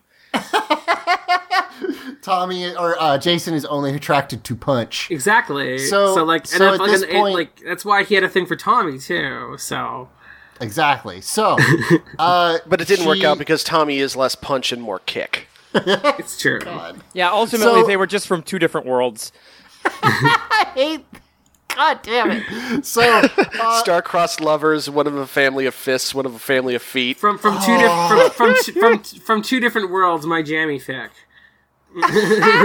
So the dog runs in.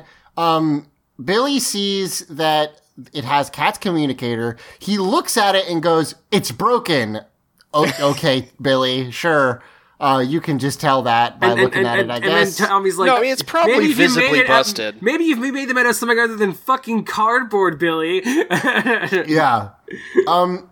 And then before they can like do anything else, really, Bulk and Skull come in and confiscate the dog. So this scene, it's very obvious that there's somebody just off camera holding something to keep the dog's attention. Because he's looking very directedly off camera and keeps kind of leaning towards that direction, like he wants to go over there. Eric, our editor, pointed out that during this scene, Rocky is like, while he's petting the dog, he is staring off into the middle distance, which I think is the person you're talking about, Lexi. Yep. He's staring at someone off screen.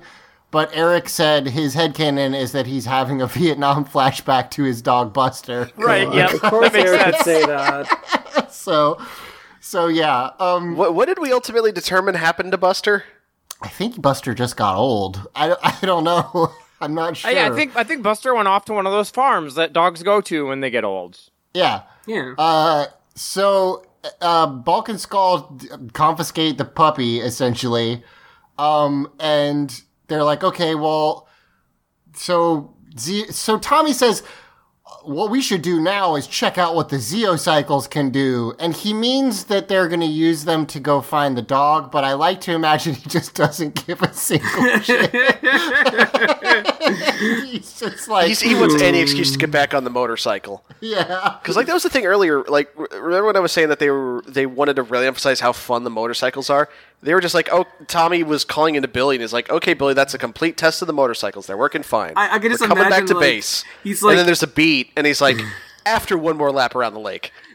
Tommy's like, oh, we're gonna the power cycles. Billy, go back to lab, and Rocky's like, yeah, great idea. And Billy's like, oh, yeah, to find Cat, right? Easier if you're on motorcycles. And they're like, right. Yeah, Cat, that. Right, yeah. So at this point... Billy's like, well, I'll do my thing, which is just go back to the power chamber and wait to be useful. Goodbye. They've established he can teleport, but I do like to imagine he just walks to the power chamber now. He's just like... Yeah, he can teleport, right? No, after we've seen him do it, he has like a great teleportation now. Okay, gotcha. Yeah. I couldn't remember. So he lost his color. Yeah. Yes. So Rocky and Tommy morph, and I keep forgetting the new colors... but yeah, Rocky's blue and, Tommy's red. They go, to meet, and they also do mention, I think, Do they say call everyone else? Yes, because they all show up together on their bikes. Yeah, Tommy tells Billy to call the other two rather than him just saying, I'll do it, which... I think okay. Tommy just... That's been a thing. That's always been a thing, though. Like, they're always like, Zordon, tell the others. Even though we also have the ability to just call the others, we're not going to do it. You do it. Yeah, we'll have to do something. Zordon or Alpha do it. Zordon and Alpha have to do something. You know, we can at least relay messages. If I'm being charitable in this episode, if I'm being charitable, I would like to imagine that everyone kind of tries to give Billy a little extra to do so that he doesn't feel that's what I'm saying, though. Yeah, I agree. So, anyway, yeah, they just motorcycle off, and we cut to Bulk and Skull, who had the dog. They lost him in 8 seconds. Yeah, it's crazy because it's funny because at this point this is actually a theme. I don't know if y'all remember this, but when Cat was a cat, Tommy was supposed to watch her, and she disappeared in 2 seconds. Now, to be fair, when Cat was a cat, she was an evil double agent.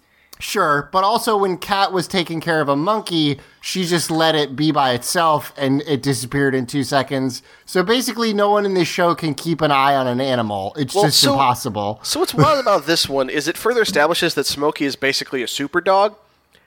Because the way Bulk and Skull discover that the dog is gone is Bulk is pulling on the leash, and then like Skull also pulls in a little bit, and then they discover that there's no dog attached to the end of it. So Smokey and like listen, this leash doesn't look broken or anything; it's still intact.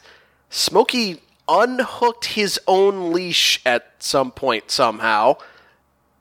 The thing about Smokey is he has thumbs. That's the thing you don't know about Smokey. You can't see it because it's standard deaf, but he got thumbs. He got thumbs. Skull is wearing his scarf on his head, like as a headscarf. I also like that joke landed so poorly that I thought the call dropped. I just didn't know what to add to that, Zach. I'm like, yeah, oh, okay. Like, he's got thumbs, sure. So yes, Skull gets trapped in his own scarf. They get on the motorcycle. Okay, hold on. In between those two things you just said, Bulk is carrying one end of the leash, and Skull is still holding on to the other end, and... Well, now we know. Skull over to him, but with the leash. Yeah, yes, that's because true. Skull's very used to that. So they get in the motorcycle and head off. I do want to go back a bit. I want to know, Zach, how are you expecting us to expand on the "but he got thumbs" joke? Did you expect us to yes and go yeah, and he's got two buttholes? It's wild. No, I thought I would get a disgusted reaction because the concept of a dog with thumbs kind of is creepy. I don't love it. Wow, Zach, so I thought I would at least get a... Zach, how do you feel about cats with thumbs? Some cats have thumbs. Right, that's why I'm asking. Like, why are you being so fucking... Do you want me to be honest with you? It creeps me out. I don't like it. I'm glad those cats have homes, but it freaks me out. Yes, I want to get a thumb cat, Zach, and if I do, I'm gonna send you pictures of their little beans every day. Zach, good to know fine. This is how you feel about dogs with thumbs, because I'm right over here. I'm sorry, Emily, you're different. It's fine if it's you. Don't worry about it. You're one of the good ones. Yeah. I did not say Zach. That. Wow. So okay. Man, how come when we have we'll have an episode where we have 6 people and it's 1 hour 30, and then we have one of these and it's so much longer. Anyway. It's wild because it always happens on episodes like this where I fully honestly expected this to go quickly because there's not actually much in this episode. Yeah, totally. Okay, but we opened up by spending 20 minutes riffing on the first 2 seconds of the scene. So Yeah. In fairness, we're getting a lot of things out of our system. We missed a week. Yeah. Mm. So at this point, the other Rangers find Cat's crashed motorcycle, and they're like, "Oh, she must be around here." And we then cut to Smokey, who has picked up the Zeonizer, half the Zeonizer. Let's be clear, half of it. Yeah, cat hears him barking, and she calls out to him. But that alerts. How is he barking if he's got the Xenizer in his mouth? He's got thumbs. Zach, again, increment the sin counter. I just did it. I put something in my mouth and I barked. It's not that hard.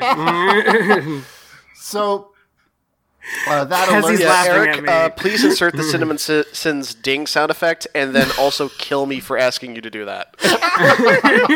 Don't do it. So that alerts Clank and his crew to the fact that Kat's around. So they send Cogs out after her again. But they start shooting at Smokey. The digger robot shoots lasers at a dog, which is upsetting. I mean, he misses. I love that this is the heroic dog scene. Yeah, for sure. Because he manages to get the Xenizer to Cat. There's a part where he manages to get the Cat, then Cat gives him the other half of the Xenizer so he can morph, right? That's what happens. That'd be so good. Because he doesn't have a broken ankle, he can morph. But but there's a part where there's a dog. Go Zeo. There's a part where it's slow motion and Cat's Smokey, and nothing happens. He's fine. I will say that when Cat yells. She does fine. It's just the situation is so funny that Adrian, who was watching it with me, just started cackling when she yells Smokey. It's really melodramatic for no reason. It's really silly. I mean, I understand that it's a dog that she loves, but it's just a very silly situation. Also, when the monsters start shooting lasers at the dog, he says, "Want to play catch?" And it's like, buddy, they're beams of light. He can't catch those, dummy. That also, says you. Lexi, he's talking shit. Right, but it doesn't even make sense as a shit talk, because it's not like if you shoot a ballistic at them and you're like, hey, you want to play catch? That's a joke, because it's something that if you catch it, you will die. So, I will say this. I mean, that'll still happen with the laser. But you can't possibly catch it is the point. It undermines the meat of the joke. Well, I will say another CinemaSins ding. Jokes. I get that monsters and superheroes shit talking each other is a thing. It's just part of the genre. When a monster is making a fun pun about how he's about to murder a dog, it makes it a little different. Also, quipping at a dog who, in all likelihood, can't understand what the words you're saying mean. Right. Much less grasp the concept of a, double meaning taunt. Right. Now, in fairness, Smokey is a super dog who has demonstrated that he can understand complicated sentences and concepts many times so far. So what I was going to say is, as you said, he is a very smart dog, but still, it's one thing when Dr. Octopus shit talks Spider-Man while he's fighting him. It's a different when this monster is making fun jokes at a dog he's trying to murder. I mean, he's new to the planet. As far as he knows, Smokey can understand him. So what, is this not the dominant species on Earth? So Cat morphs, and I mean, it is. One of the things that I don't understand about morphing still is does it heal you? It sort of does. So this kind of goes back to my question about how does this work with her demorphing and twisting her ankle? Is it that she hurt herself so she demorphed, or is it she hurt herself in the fall and because she demorphed it's a problem? If she'd managed to stay morphed, would the ankle have not been an issue? Yeah. That's a good question. The ankle becomes an issue now, so I don't know. I presume, it's healing her, but it's, not at a fast enough rate for it to be completely not a problem. Right, so, if a Power Ranger had cancer and they were morphed, the cancer wouldn't be progressing, but it wouldn't heal the cancer. Okay. Are you making a Thor reference? I mean, I'm using the same concept from Thor to illustrate the idea here. Okay. That's what you're doing. Although in Thor it was worse than that because becoming Thor obliterated the chemotherapy she was taking, and so her cancer kept getting worse because she was Thor. That's right.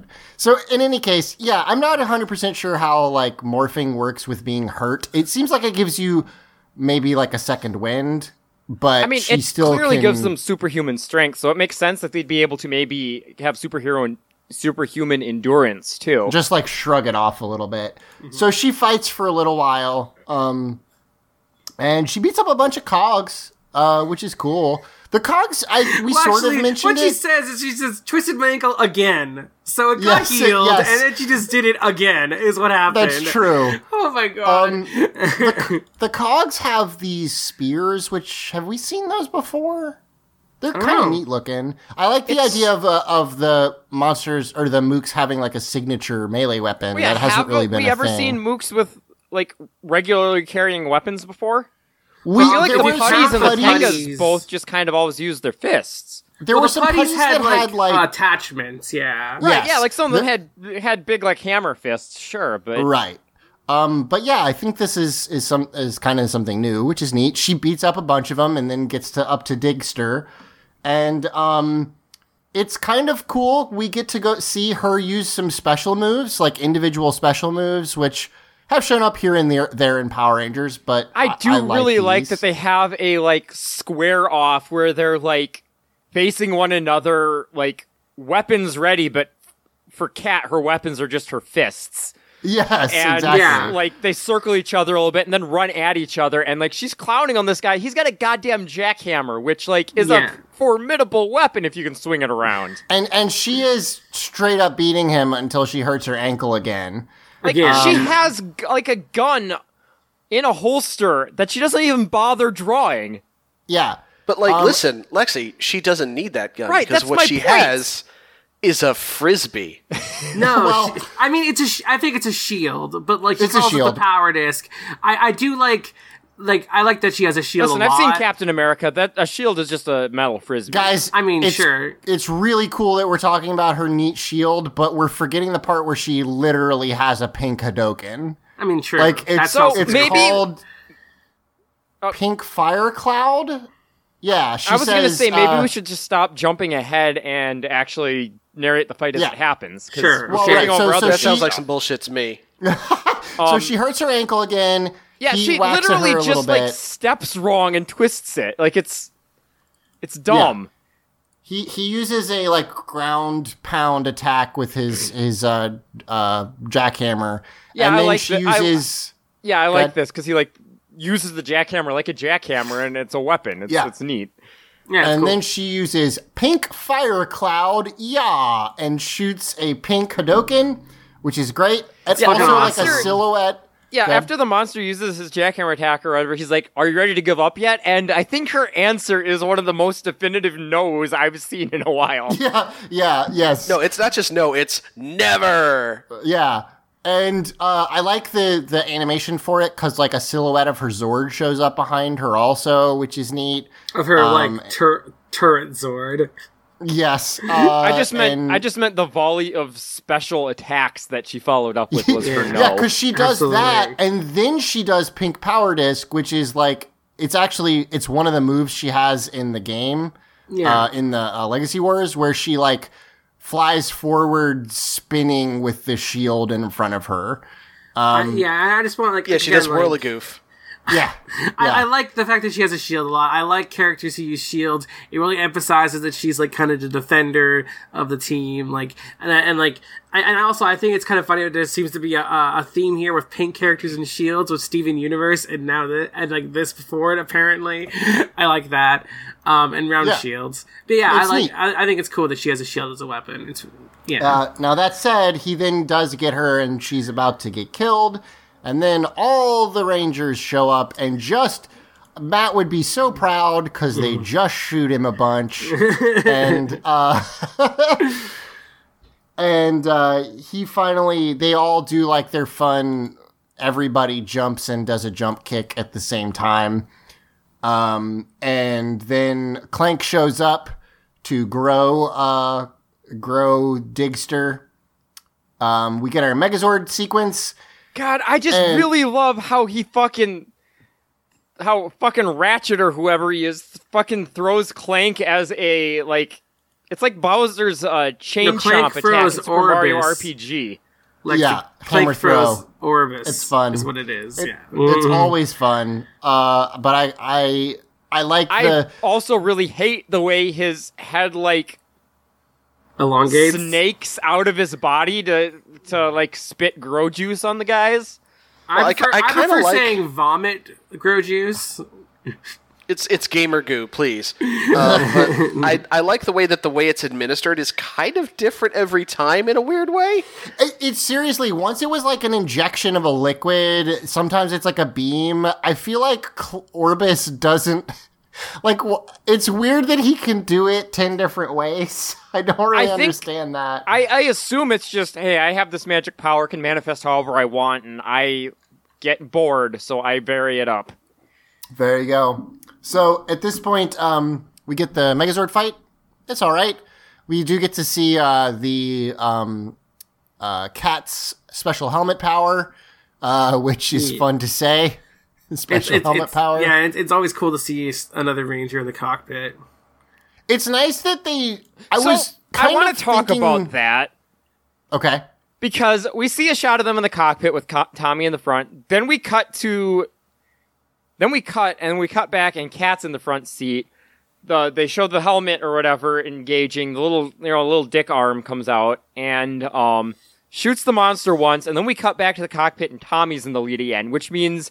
the Rangers are just fucking flying around, switching places. Honestly, it's like teleporting, even when they get into Zords, but yeah.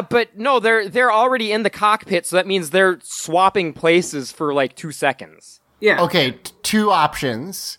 Either they are doing like clambering over seats, which is funny to imagine, or they're teleporting to switch places, but boy, don't fuck that up. Also, can you imagine how disorienting that would be? Oh, yeah, absolutely. Like, there's the whole thing with movement in VR is they have to be very deliberate and slow with your movement because if, like, you're fully immersed in a virtual world and you are in one place and then suddenly you're in a different place, it, like, your body can't handle that. Your inner ear goes fucking nuts. Well, it's called necessary secondary powers. It's like Nightcrawler. It's fine.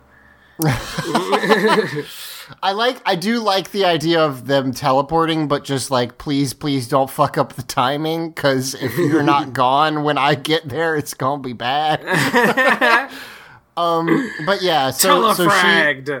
Yeah, so they put on the big stupid... I love Cat's helmet. It's easily the funniest one for me. It's just a big gun hat. So they put on the gun hat. They shoot the monster.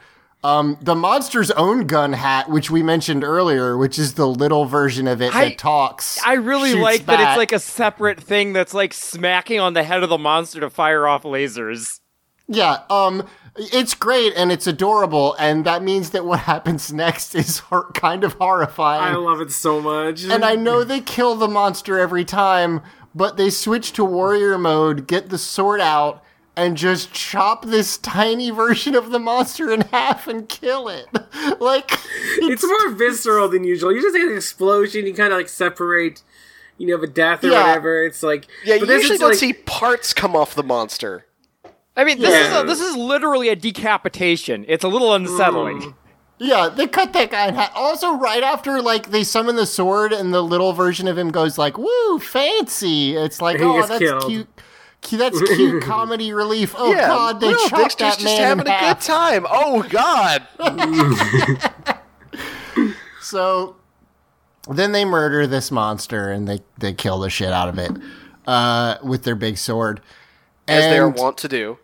Yeah, that's just what Power Rangers do. You can't stop them. It's fine. We cut up to the moon. You can't stop them. We've tried. I'll mention this because you're on the podcast too, but I just imagine the monster spinning like a Shining Force character before exploding. Oh, yes. Or like Link in Link to the Past before he falls down. Yeah, but he doesn't explode, so it's not as I wish he did. Anyway, so... Zach wants more gruesome Link deaths. Well, everything in Zelda explodes except Link when it dies, right, in Link, fairness. Also, Link, well, yeah, because Link's the one thing that when he dies, he just comes right back. That's true. That's fair. The other ones, you have to respawn the map. So, we cut up to the moon. Everyone's very upset.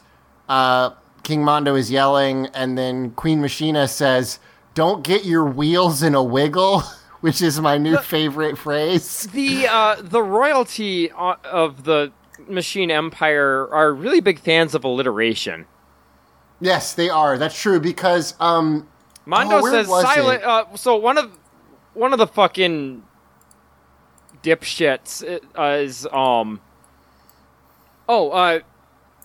Moju is like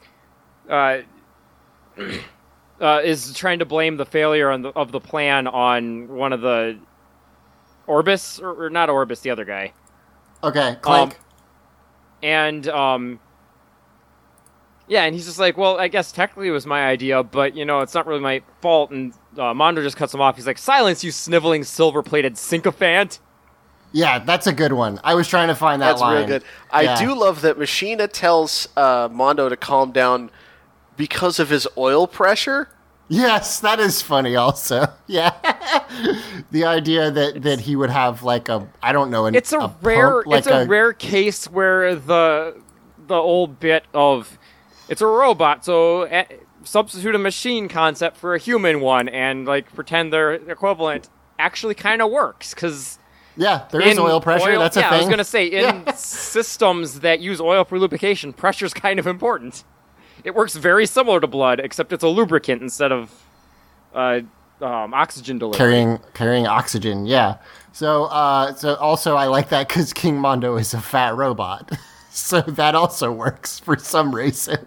I still don't understand why there's a fat robot, but whatever. So sometimes there are robots that, like... Some of the robots have got to be fat so that they can be really sad and accidentally burn their thin crust frozen pizzas. So the show decides that it now is the time to remind you that Zordon and Alpha exist, because we just cut to the command center and Alpha's like, "Zordon, they did it," and Zordon goes, "Cool." And that's it. Yeah, they cut to the command center, and Alpha's like, "All the problems have been solved." Yeah, the cat's like, "Well, what about that cave I saw? The lava?" And they're like, "Oh, don't worry, the explosion of the Digster just, like, cover that up. It's fine." Yeah, that is some real, like, listen, don't fucking worry about it. No, so like, here's that's very simple. Clearly the Digster was a virgin. What? Go that's on. A hell of a way to start. Go on. By killing him, the god of lava was appeased, and there will be no eruption. Okay. This is the most traditional way of stopping a volcano eruption. Sure. Yep. Got it. It's King Kong rules. So they say don't worry about it. The explosion. Yeah, like you said. That sealed the cavern containing the opening to the lava flow. I guess Cat's damsel distress plot could have gone a lot differently, huh? Yeah, she could have been sacrificed in the caldera. So what is on the whole like damsel being into damsels being a damsel thing? That whole scale. Where does like being thrown into lava fall? Is that a good? Is that a bad? I mean, that's less a damsel thing and more of a Bowser thing, really. It's good. It's more dangerous, so it's good. So kind of getting back to Lord of the Rings when Gollum fell into the lava and was reaching out for the ring. Eric, did that do anything for you? Can you clip out Emily saying "it's good" in a tiny voice and just send me that file? I don't need it like in the show or anything. I just need to have that for future use. Zach, I'm going to level with you. That's a little creepy. Okay, so Smokey runs over and they all have a nice big reunion with their puppy friend. We cut down to the Jim and Juice bar, and Cat is like, "Smokey, speak!" and Smokey barks, And then she says, Lieutenant Stone, I'd say Smokey passed his first field test. And I thought she meant him using the speak command, because otherwise why would this be happening? Well, it doesn't have anything to do with anything. It's weird. But then, yeah, he says, yes, I couldn't agree more, and I'm sure the Power Rangers were grateful for his help. And then we get a Bulk and Skull gag where he says, now, if only I could find my lunch, and Bulk and Skull run up and say, sorry, we were late, sir. We needed to get some lunch.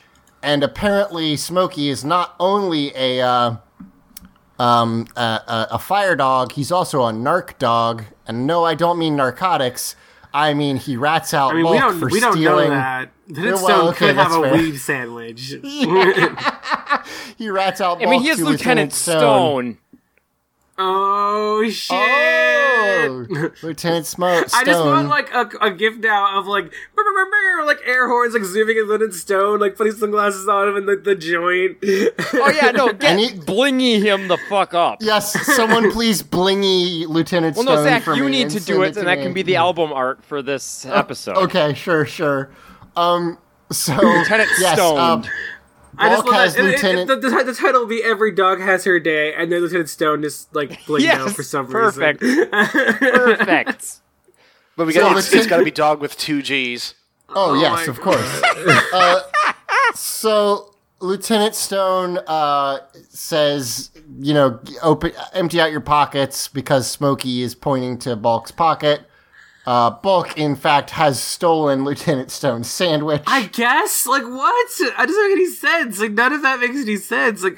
Was he not just bringing him his lunch? I don't... No, they said they had to go get lunch, so they were hungry. They went to rustle up some lunch. They found Lieutenant Stone's sandwich in the fridge, and instead of just eating it, Bulk decided to throw it in his pocket and, come back. I guess he was going to eat it in front of him? He went to get lunch. Couldn't when the dog sniffed it, couldn't he just been it's my lunch? And not to get out of his pocket, I don't know, it's just weird. It's very strange. So speaking of weird, what is this first little clip on the credits? I didn't watch them. So please do because. Okay, but first we got to talk about this part at the end here where Aisha gets a burn. Aisha says.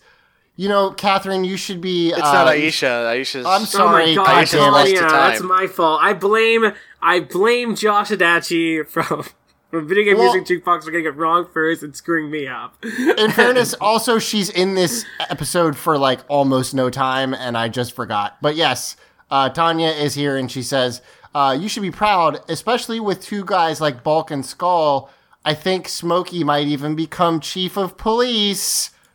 And Lieutenant Stone makes this face, which I can't describe It's like they didn't decide if they wanted him to laugh at the joke or be horrified by it, and so he did both. He's breaking into laughter at the end, that face where he's kind of holding back something. That's the bling face. You gotta bling that. It's creepy. I don't like it. Because, yeah. I'm going to be honest. I think that's the actual answer to fixing law enforcement is just to put dogs in charge. I think dogs should be able to vote. I think dogs should be able to run police departments. I don't know what this clip is. I'm watching it now. It looks like Bulk is on all fours and gets tricked by a floating bone. Okay, I know what actually happens as far as I can describe what happens here. It just... Bulk is on all fours, and Skull is behind him crouching, and there is a bone hanging from somewhere on a string, and Bulk, jumps up after it, and Skull jumps on top of him. Yeah. That's all things that happen in that scene. There's another bit where, Bulk is, crawling on all fours. It looks like maybe they had an idea for a scene... where Bulk and Skull, tried to be dogs. Right, trying... I could see how this could come about of... they're okay, we gotta find this dog. In order to find the dog, we gotta think like a dog. Yeah, that's what I was gonna say is... But it looks... Cause... Just out of context, though, Boy, is it something. It's something we've mentioned before. It's something we've been finding out more and more of as...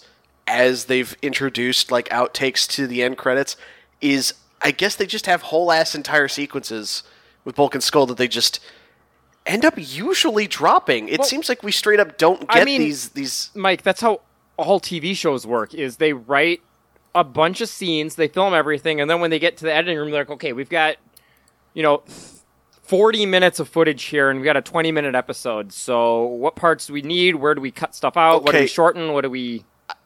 I got two major problems with that. One, it seems like it's always specifically the Bulk and Skull stuff that gets cut. Okay, sure. Two, I refuse to believe that Power Rangers films more stuff than it actually needs to. No, you have to, because you can't actually know. Like, as a general rule of thumb, the idea is 1 page of script per 1 minute of footage. But that's not... It doesn't actually work out that perfectly.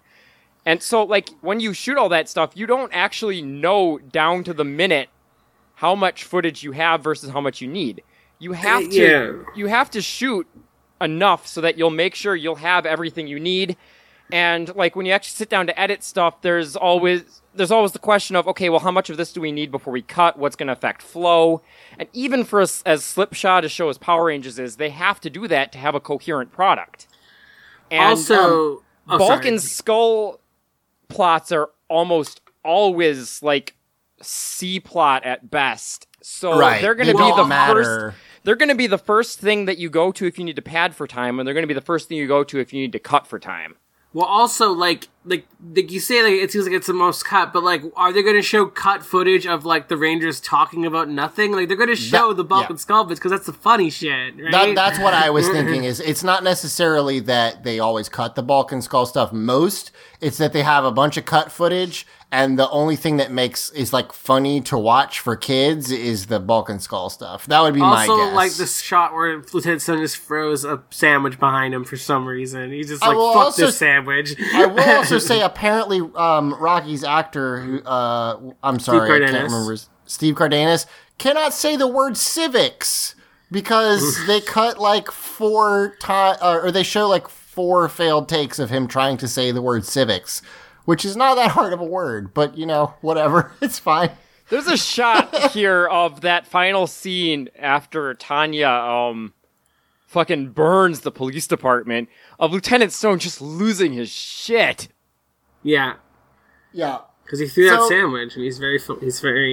It's amusing. I don't know, but I also like how every time Steve Cardenas fucks up, David Yost just walks off the set. So I'm like, is he really pissed off at Steve right now? But then on the last one, he gets it right, and he just laughs. Yeah, I think it's more like I've seen this a lot in outtakes because like actors fucking up lines is a popular thing. I know, outtakes. it's just funny to imagine David Yost being like, fucking idiot. Well, no, what I've noticed is like the partner in the scene tends to play off every screw up, because that's what you do. Like if you're going to be running the same scene over and over, you got to have fun with it, or else it'll drive you nuts.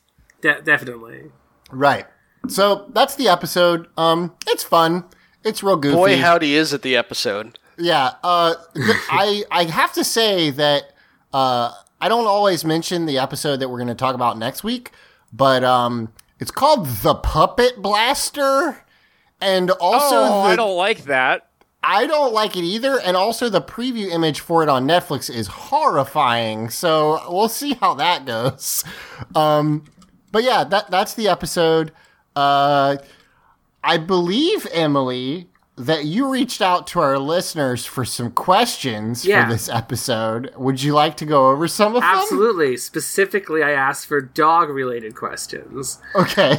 And we got a few, which is nice. Well, from Frankie, we have woof woof bark bark bark bark bark woof woof, which I think the proper response to that would be bork. Emily, for those of us who don't speak dog, can you translate? No. Fair enough. Actually, speaking of translating, something that happened on Twitter that we probably should at least mention on the air is, so Frankie sent that tweet, and that's just the word woof and the word bark just over and over again, arranged randomly. Twitter offered to translate that tweet. It was not successful at doing so. No. But it gave us the option of trying. We also have from Lexi, who was on the episode, hi, bow wow, woof woof, bark, awoo. And to that I say, did anyone send you any questions in English? Yes, absolutely. At Chumpersonable sent us big dogs or small dogs or medium dogs, and my answer to that is all dogs. So all dogs. I mean, like, all dogs are good. I think if I'm looking for like a dog that I want to adopt, I tend to gravitate towards like medium sized. I like medium dogs. Yeah, I want a dog that's big enough that I can really cuddle. Like with small dogs, I'm always worried about how rough can I actually be with this thing because it's very tiny. But a really big dog, I've never lived in a place that could really accommodate a huge dog. So you know what's weird and counterintuitive is I know a lot of people who live in apartments who have like Great Danes, and apparently the deal is just that if it's a very big dog, they don't move around that much. Sure.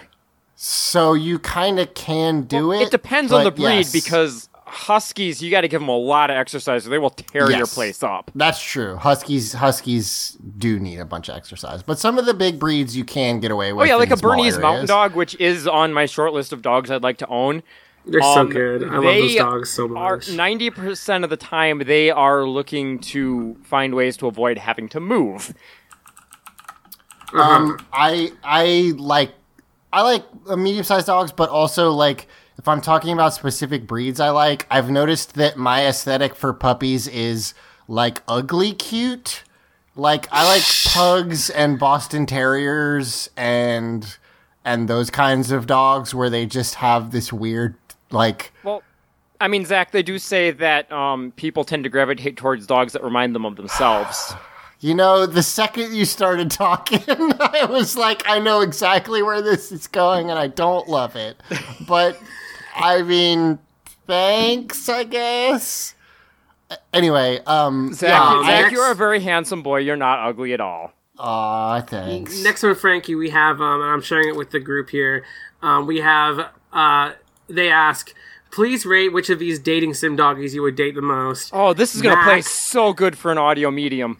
Butch Werewolf, Cerberus Underworld Guard Dog, Virginia High Female Werewolf, and 4 Lonely Wolf Treat. But no, it's pretty easy to go because there's the Butch one, there's the Guy one, there's the High Femme, and then there's the cutesy one. To be clear, this is like from dating sims where you have...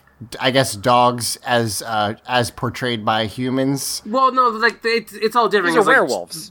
Mac's a werewolf. Cerberus, I don't know what the heck he is. But anyways, the Butch. I love me some Butch girls. Butch, a giant Butch werewolf girl. Very good. So for me, like, I'm torn because there's a High Femme, which, yeah. But the fourth one is the style of like Animal Girl where it's just like animal characteristics on an otherwise human person. So like dog ears sticking up out of the hair or whatever. And that's a good aesthetic. I like that. She's cute. Yeah. The fourth one just looks like Inuyasha from the nose up, so I can't. Okay, Zach ruined it. I'm not wrong though, right? Inuyasha, I'd hit it. So, if the Stilts at Stilts the GM asks if the Rangers were replaced by different dog breeds, which one would they be? And I think that Tommy would be a German Shepherd. We've talked about Rocky being a Golden Retriever before, right? I don't think Rocky's a Golden Retriever though. I think that's either Tanya or Cat. I'm gonna say Cat's actually like a collie, like you mentioned, like Lassie. Yeah, I think she's more fits. Like that. I would say Tanya is a Golden Retriever because they're very dependable dogs. And also, Tanya's it's a yellow dog. True, but Tanya's like a very dependable person. Like, she's solid. Also, Golden Retrievers known for weird time shit happening to them. Rocky's like, I don't know, which one's the dumbest dog? That would be a lab. A lab? Okay, so yeah, Rocky's a lab. Actually, Rocky would be more of a chocolate lab, I feel. I could say Bulldog or something, too, like that kind of thing where they're kind of just, like, goofy. Or a Beagle, actually, because, like, Actually, I think a beagle makes a lot of sense for Rocky because he's a real dumbass sometimes, but when something catches his attention, he's very focused and I love this clever. So much. I would say that Adam's a corgi because he's just like, you know, nice and goofy, like a corgi is. He does embody like just the... like the element of friendship, yeah. Yeah, exactly. Like he's that kind of like just cute, cuddly, friendly dog. Let's see who's left. Is that it?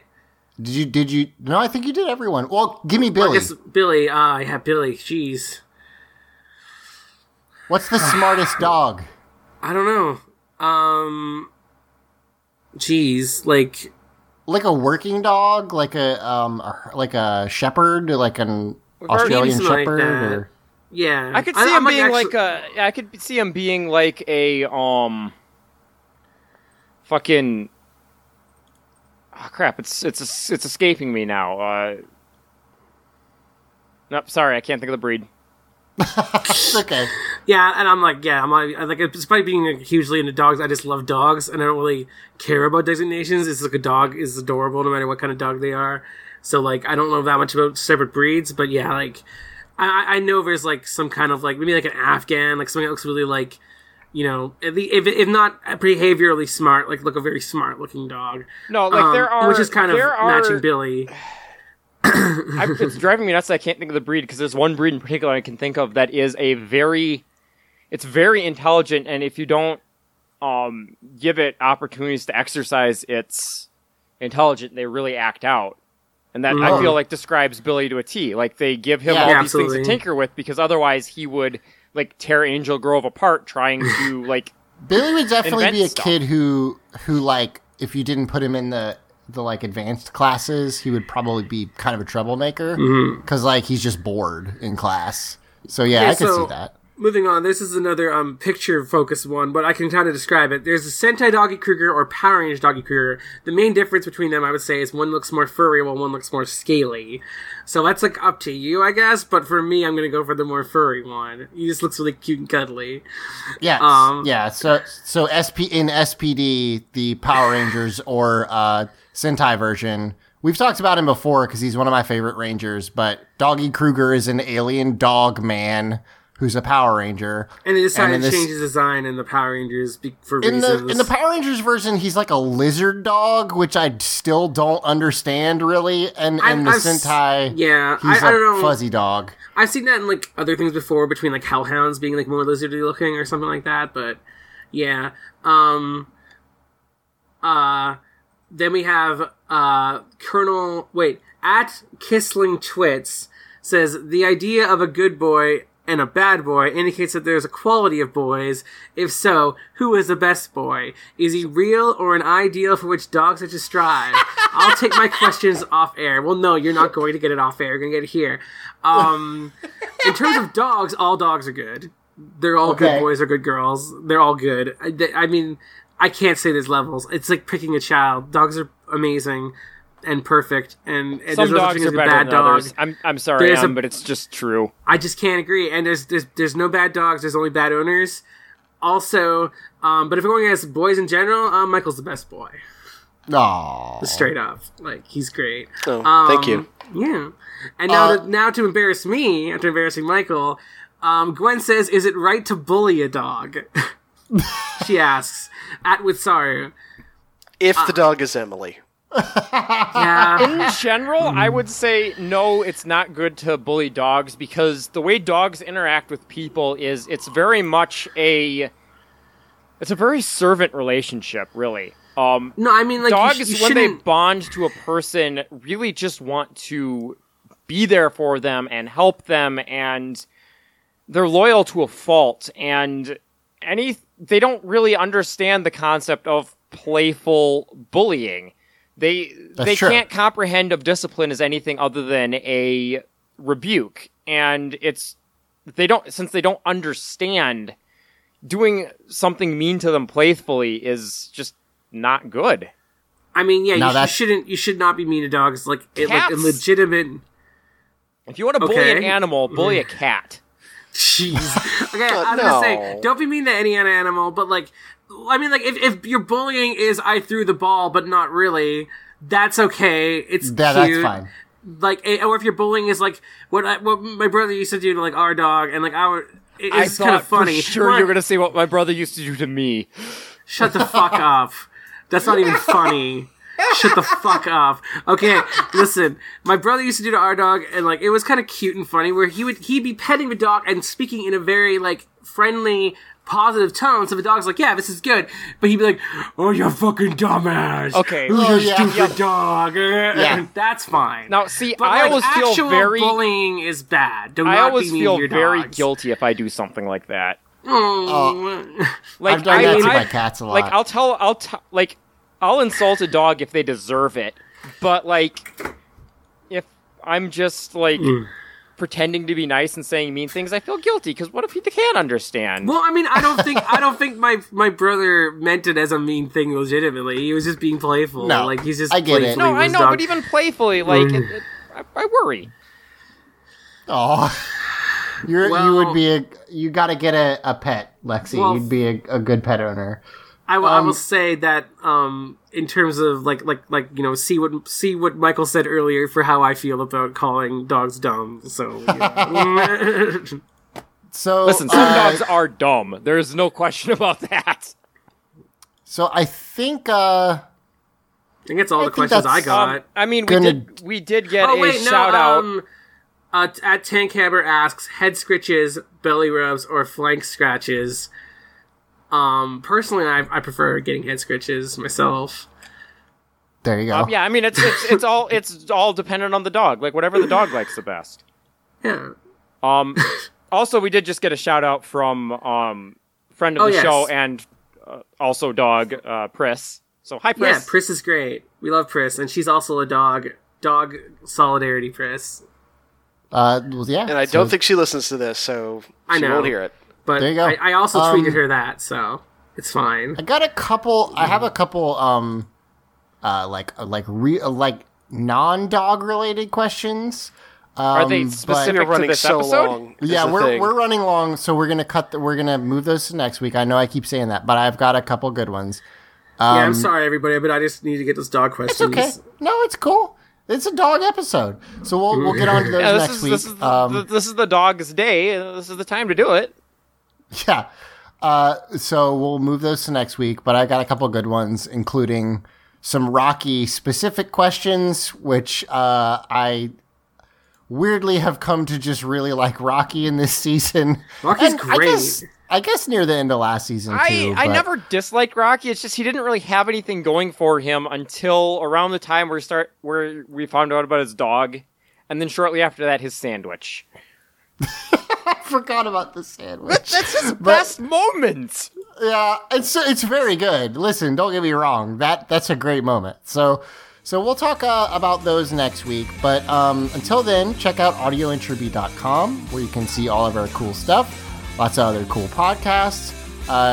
What's the YouTube, guys? Help me out. YouTube.com/Audio Entropy? Oh, yeah. And the Twitch channel is Video Entropy. That's which we're doing a lot more streaming now, so. Yeah, we've been doing some more video stuff. So check all that out and come back next week. And until then, for Teenagers with Attitude, I've been Zach. I've been Mike. I've been Emily. One day in the distant future, when the concept of Power Rangers has been lost to time, one name will still remain on everyone's mind, and that name is Lexi.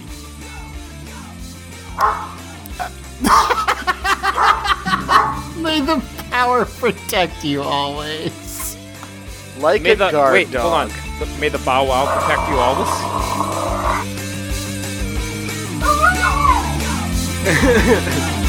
Everybody's dog talking about the cannon again there.